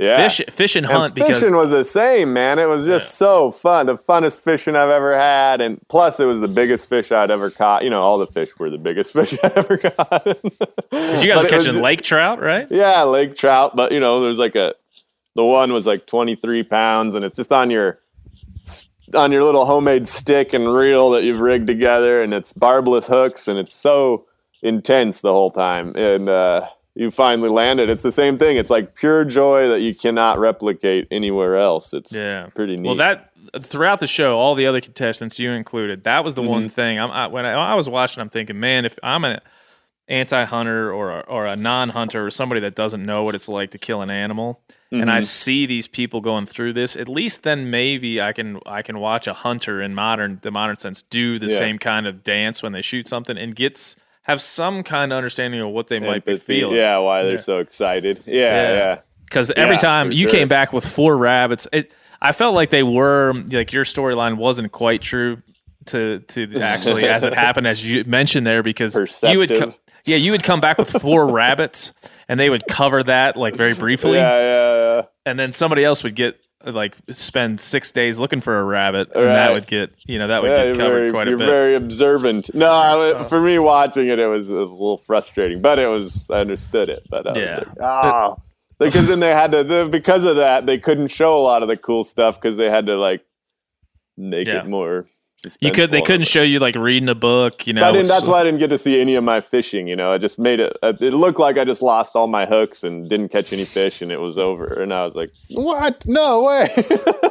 so how many fish did you catch along the way uh, Thirteen, but they're just such big fish. You know, I was like, "Golly!" And they're all exciting, and I don't know. I did catch one Arctic uh, Char, grayling? Arctic Grayling? grayling that Yeah. wasn't that big. All the rest were big old fish. Yeah. Did you uh did you feel like that you ever had a moment where you were worried you you were gonna call and, and ask to be taken out of there or be medically No, taken it never got close at all. I thought I I uh I can't get into if I, I like there's some production details they don't want us to get into like as far as if I thought I was too skinny at some points, but I never was too skinny at some points, but but uh that was the only thing I was worried about because I just figured if I ever leave here it's cuz I'm going to be too skinny. And so uh yeah, no, I it would never never was an issue. Like I I really thought, okay, we're gonna get to day ninety and then we're gonna get started. It's gonna be like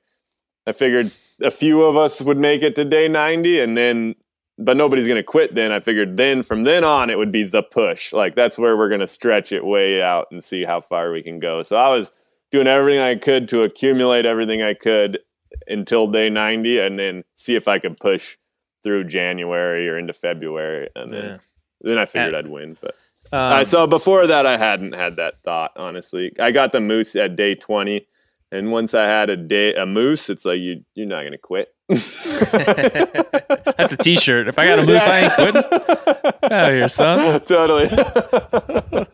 Did you did you ever have like a mental um dr- like drill that you would do, or did you ever like uh, check in on your mental status and try to keep yourself healthy? You know, out there by yourself. It's always a yeah. I mean, I, you have to stay active. Like you really have to stay mm, active, and you get a lot of like trials that come, and you have to approach them proactively. It would be easy to be like, "Oh, this sucks," you know, I can't do this or that. But uh, yeah, you, staying mentally active is a big thing, and I did that in a you know I had a lot of different outlets for doing that. Uh, one uh, the bet the ideally you're doing something productive that's mentally engaging you know so that's what i would try but you honestly as much as when you're watching the show you're always like why are those idiots sitting around? You know like get out.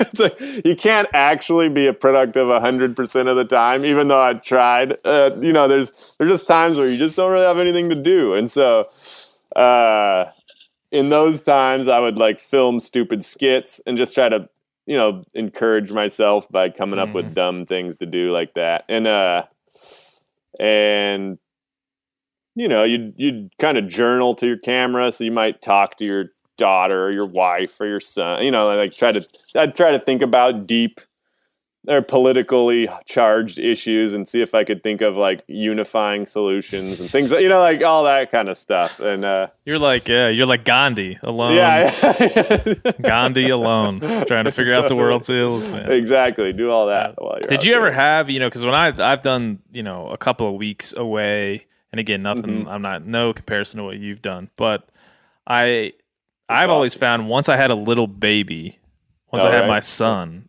right it was so much harder. I could not, you know. I was uh, I was I was undecided on whether it was harder or not with kids because for one it's so I mean because it's harder when you don't have any prize out there you know but like so when you're out there you're like man I'm out here a week I haven't seen the kids like kind of miss them but when there's a big monetary prize that's like man that's so much time with the kids like I I work dumb construction jobs. I know, you know, I know what uh how much time how much work do I have to do to uh you know make up for that kind of money. It's like that's a lot of time with the family. So it was all it put it in pretty good perspective. But you know and the other thing uh is just having gone to Russia for long periods of time, I have the perspective that like a year will pass and I'll come back and my loved ones will still be my loved ones. And you know, like the relationships are strong. It's not like I have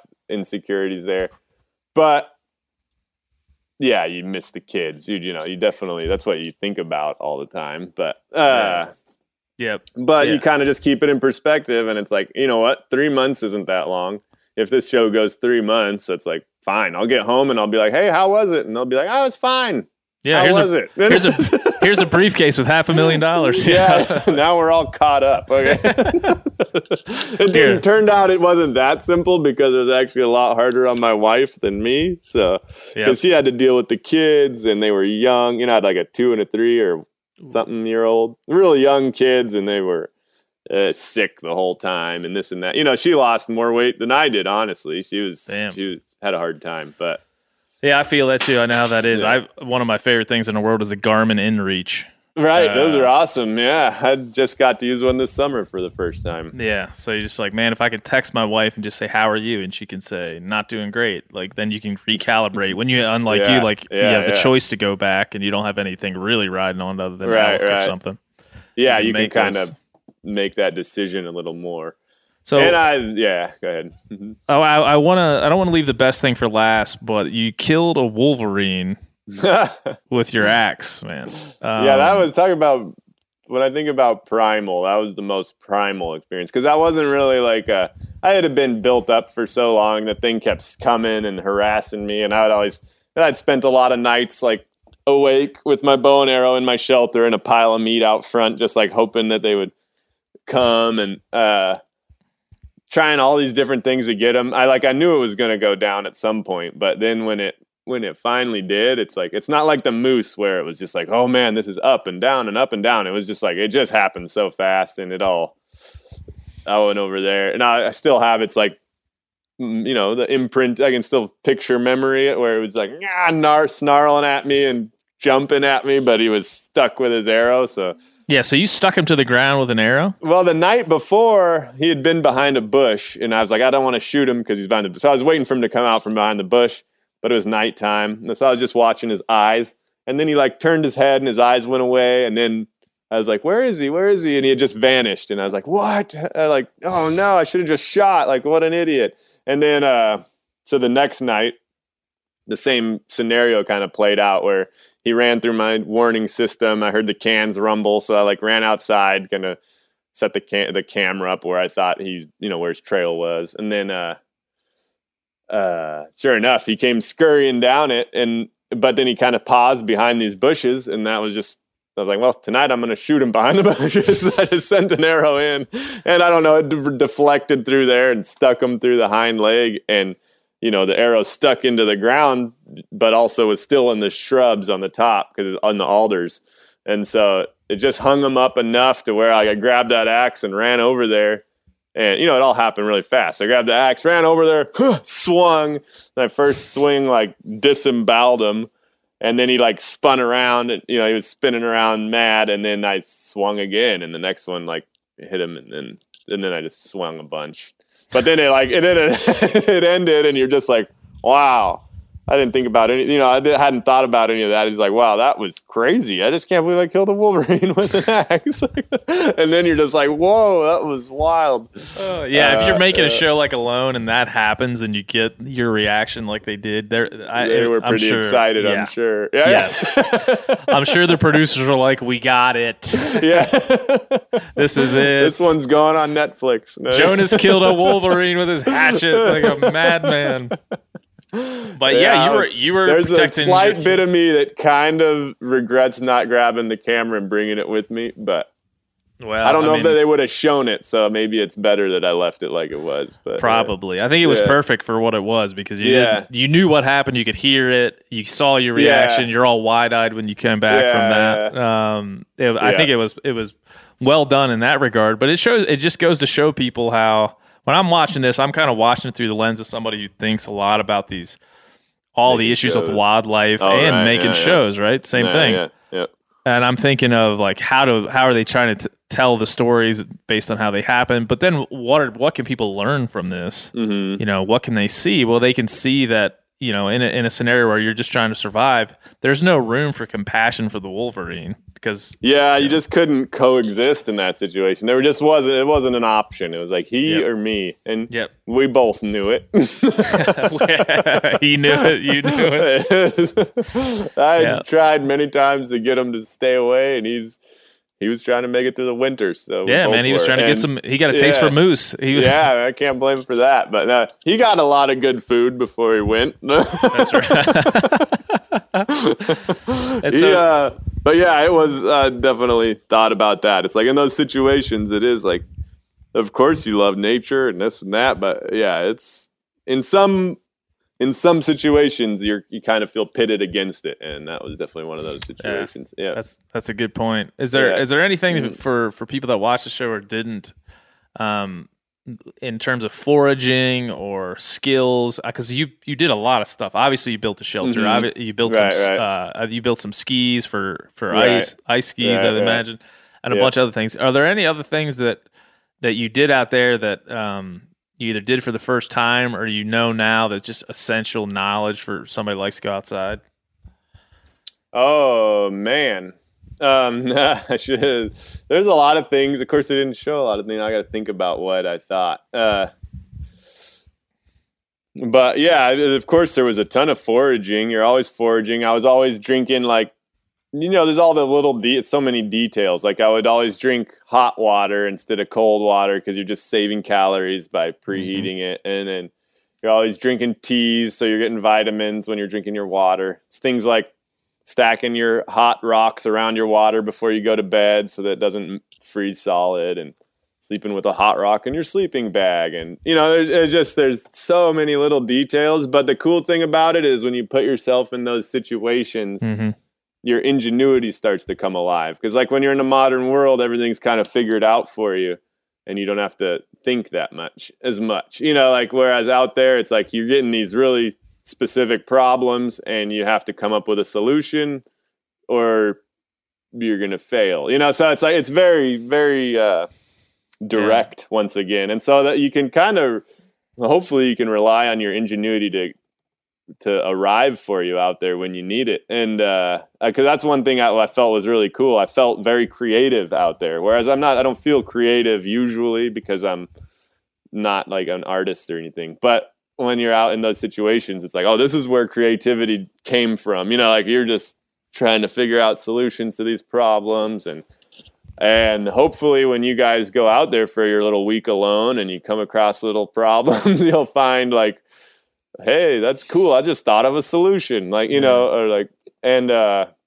Yeah. so that's the broadest way to say and rather than just giving you a million little examples of this and that yeah. I think that's a good thing, man. And Mhm. because because as I yeah, like I said, I, I was I knew we were going to chat. And I was listening to Sapiens, and I was thinking, man, you know, this is just the way my brain works. But uh, you know, all the things that you were learning out there, all the things that you were doing, were very human. They were Mhm. that you were kind of recreating how we came to be where we are, and in, a lot of, in a lot of crazy ways right and and to, to to know that you've kind of seen not only have you seen I, I felt like a lot of the other contestants had maybe played at this a little bit or trained for it or had like woodcraft Mhm. skills but had never done what you'd done in terms of living with an Evenki Right. and, and having Right. that perspective so you've seen experience yeah Mhm. you've seen different sides of it um but yeah i mean did you ever think about was it because the one thing that i did the question was in my mind is did you think about the money as much as they portrayed in the show not you personally but it just it kind of kept Uh, coming back to that Well, I did.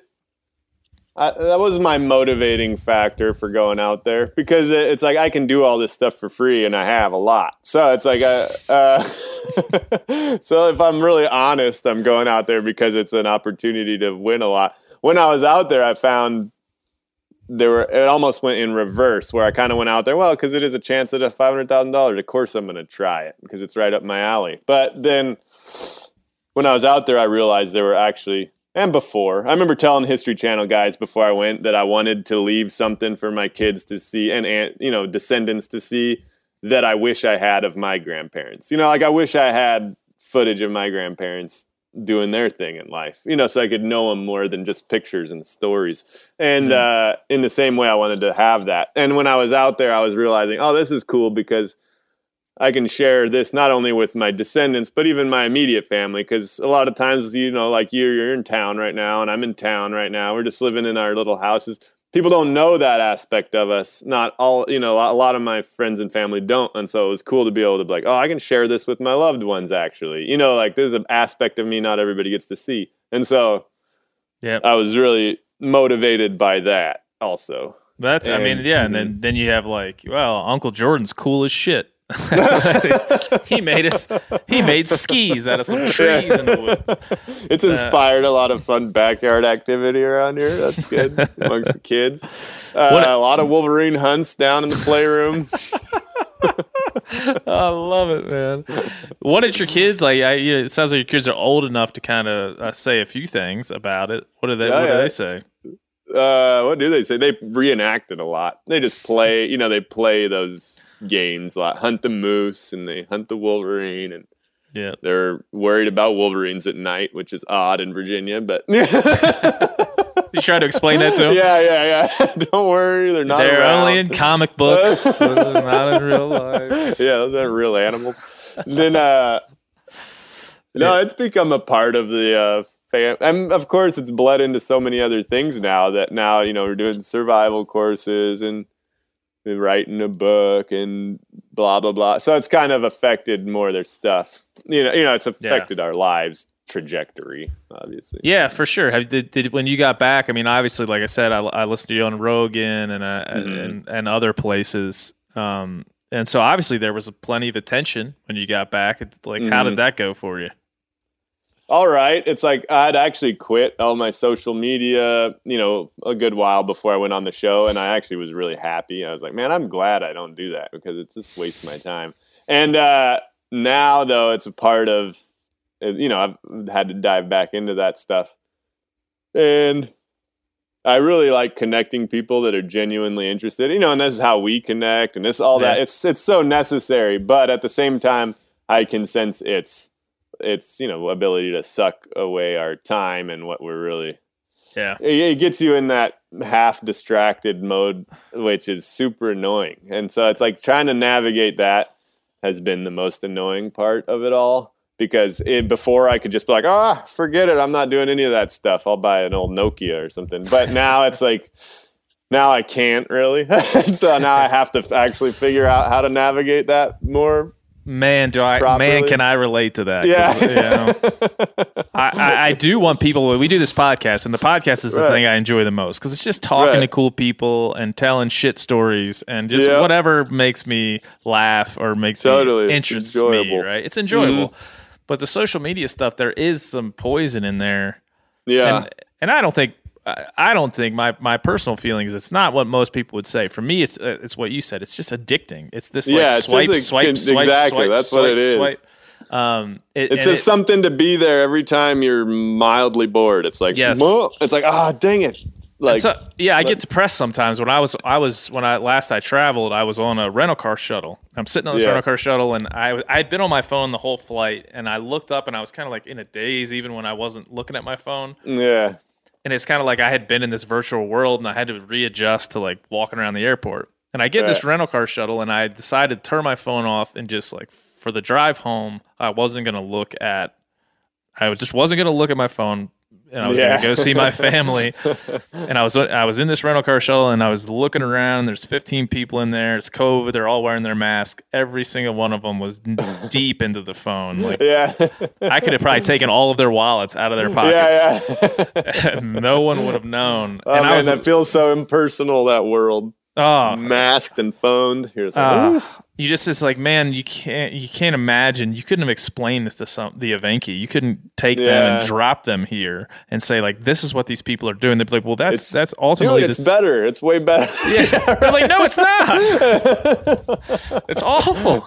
yeah, I feel really hacked at times. Like they just Yeah. they hacked my brain. It's annoying. It's Yeah. enough to try to overcome it. Yeah. Yeah, so you get and you get those moments where you feel like you're reaching for your phone when it's not there. Yeah. or, you know the syndrome, the we all missing limb that syndrome. Yeah.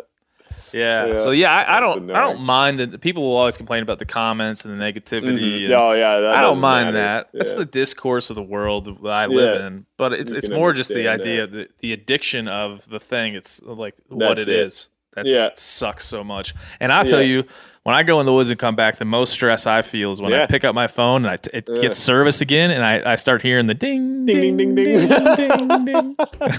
exactly. That's exactly me. Like we'll be riding back, you know, coming out of the woods, and you're just like, oh man, it's that little dread you get because your phone's coming, but you can't not do it. There has to be some irony for you, right? Because you got famous by going out in the woods and being alone, and then when you come back, now I'm you- like spent all literally spent all day today uh, doing a website. I'm just like, ah, how do I figure this out? And then uh, my brother was laughing at me because I was I like had my sister watch the kids and. uh and he's like, "Oh, cool! You're going hunting." I was like, "Oh no, I'm doing a podcast." He was like, "Oh, times have changed." yeah. This is I used to be out doing what I like. Now I'm I have to be on I'm social enjoying media. this a lot, Yeah. but it's just a part of the all comes Yeah. with the territory. But it's That's up right. to us to figure out how to navigate it well, and then we're all work in progress. So hopefully That's we right, improve. Yeah. Well, and like I said, a lot of people would love to be in that situation to teach other people like you can, or to, to be Mhm. known. Because now you'll be known for a while. It'll fade, I'm sure. It's Yeah. like the guy from Alone, the guy who won Alone. Um, is that is that ever felt weird to you, or is this that's you knew that going in that there if you won, you're Some a guy on TV, yeah, or whatever. so- yeah, I wasn't. Yeah, that doesn't feel really weird. I guess it probably just goes with my personality that didn't get culture shock. You know, it just feels kind of this. It's whatever. It's just like yeah, Yeah. kind of roll with it. But the uh, I it's fun. Like I, I always thought it was hilarious when I I get recognized not that much here in Lynchburg. I went up to Idaho, and every time I went to like Black Sheep, like the outdoor store, it's like eh, you could just count it on the clockwork. Somebody be like, "Hey!" It's like, oh, I guess that's the demographic. You should just troll. show. You should troll everybody every time you go into like an outdoor store. Just wear like a Wolverine hat. And yeah, like, yeah, totally. Try to stand. Are you Wait a minute. Wait a minute. Is Is that the Wolverine?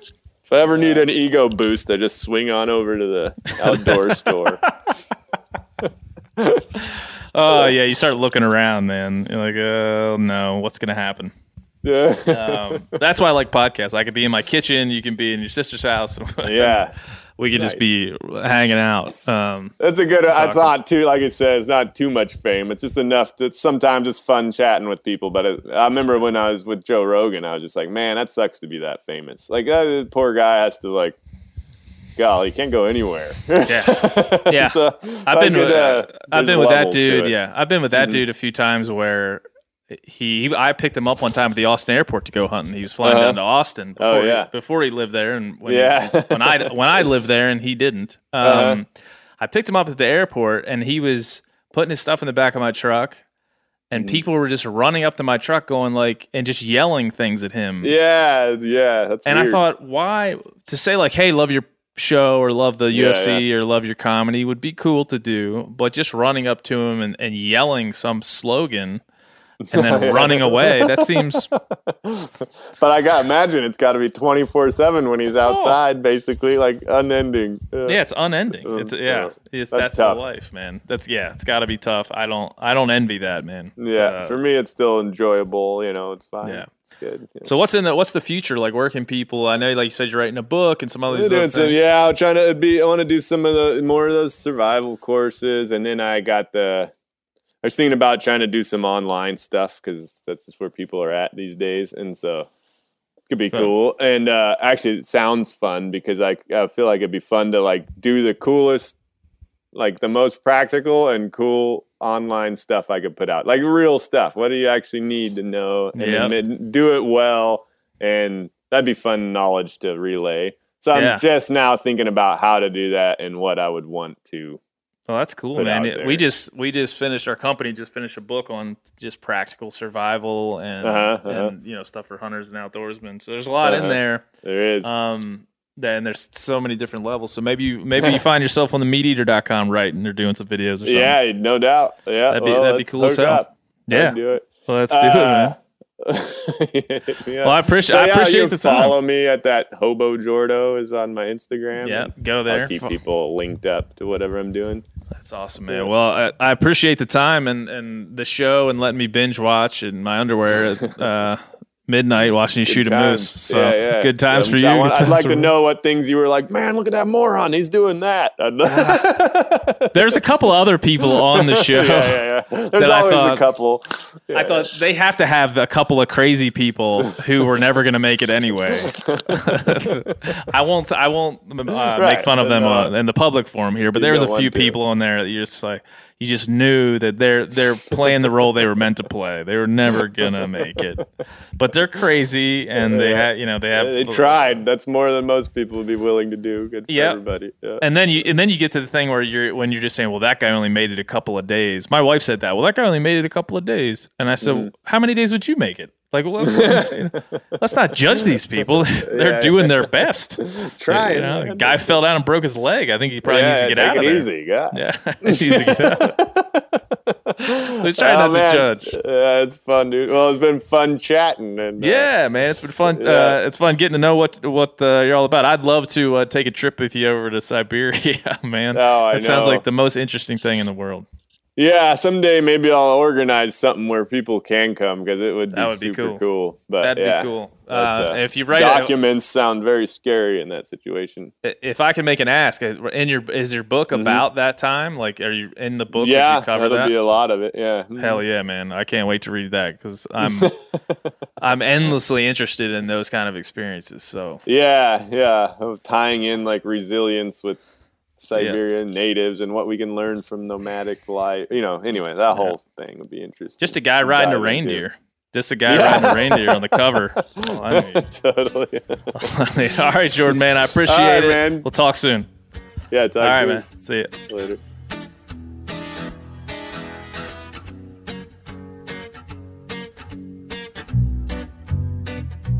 That's it, and that is all for the uh, this episode of the Hunting Collective. Thank you to Jordan Jonas, and thank you to all of you for writing in, being a part of this. Hopefully,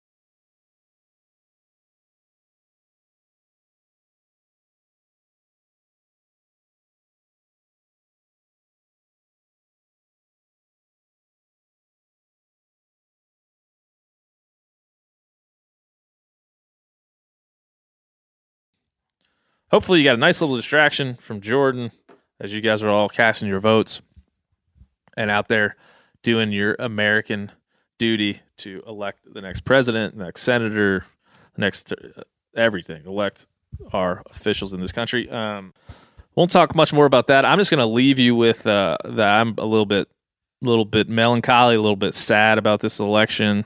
Uh, I, me and Phil were just kind of going back and forth about why we would vote the way we did.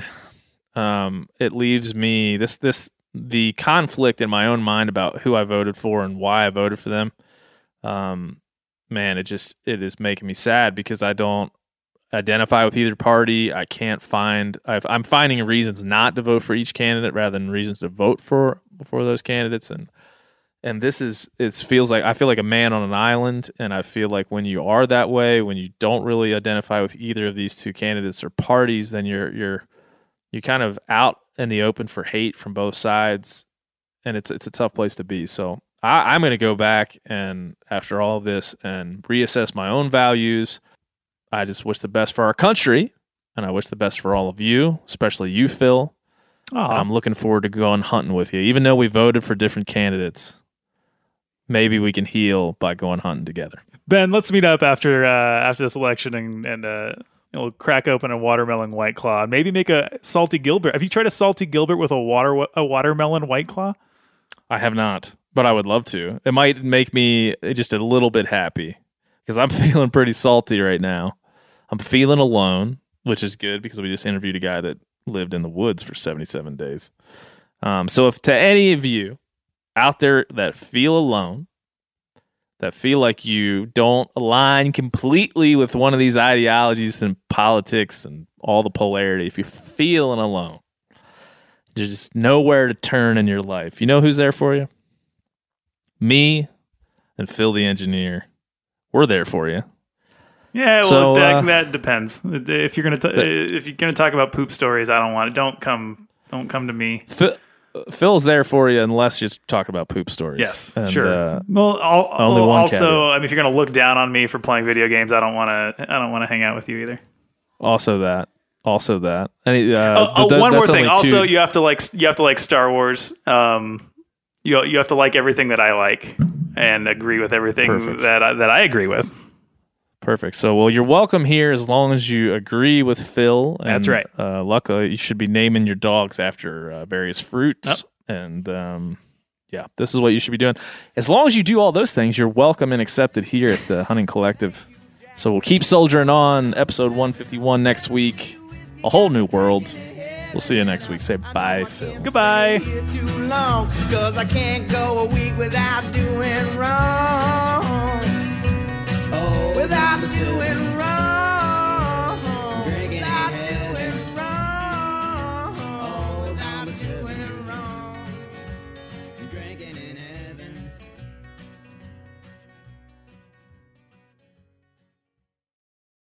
Clean and protect your firearms with Riptide Armory.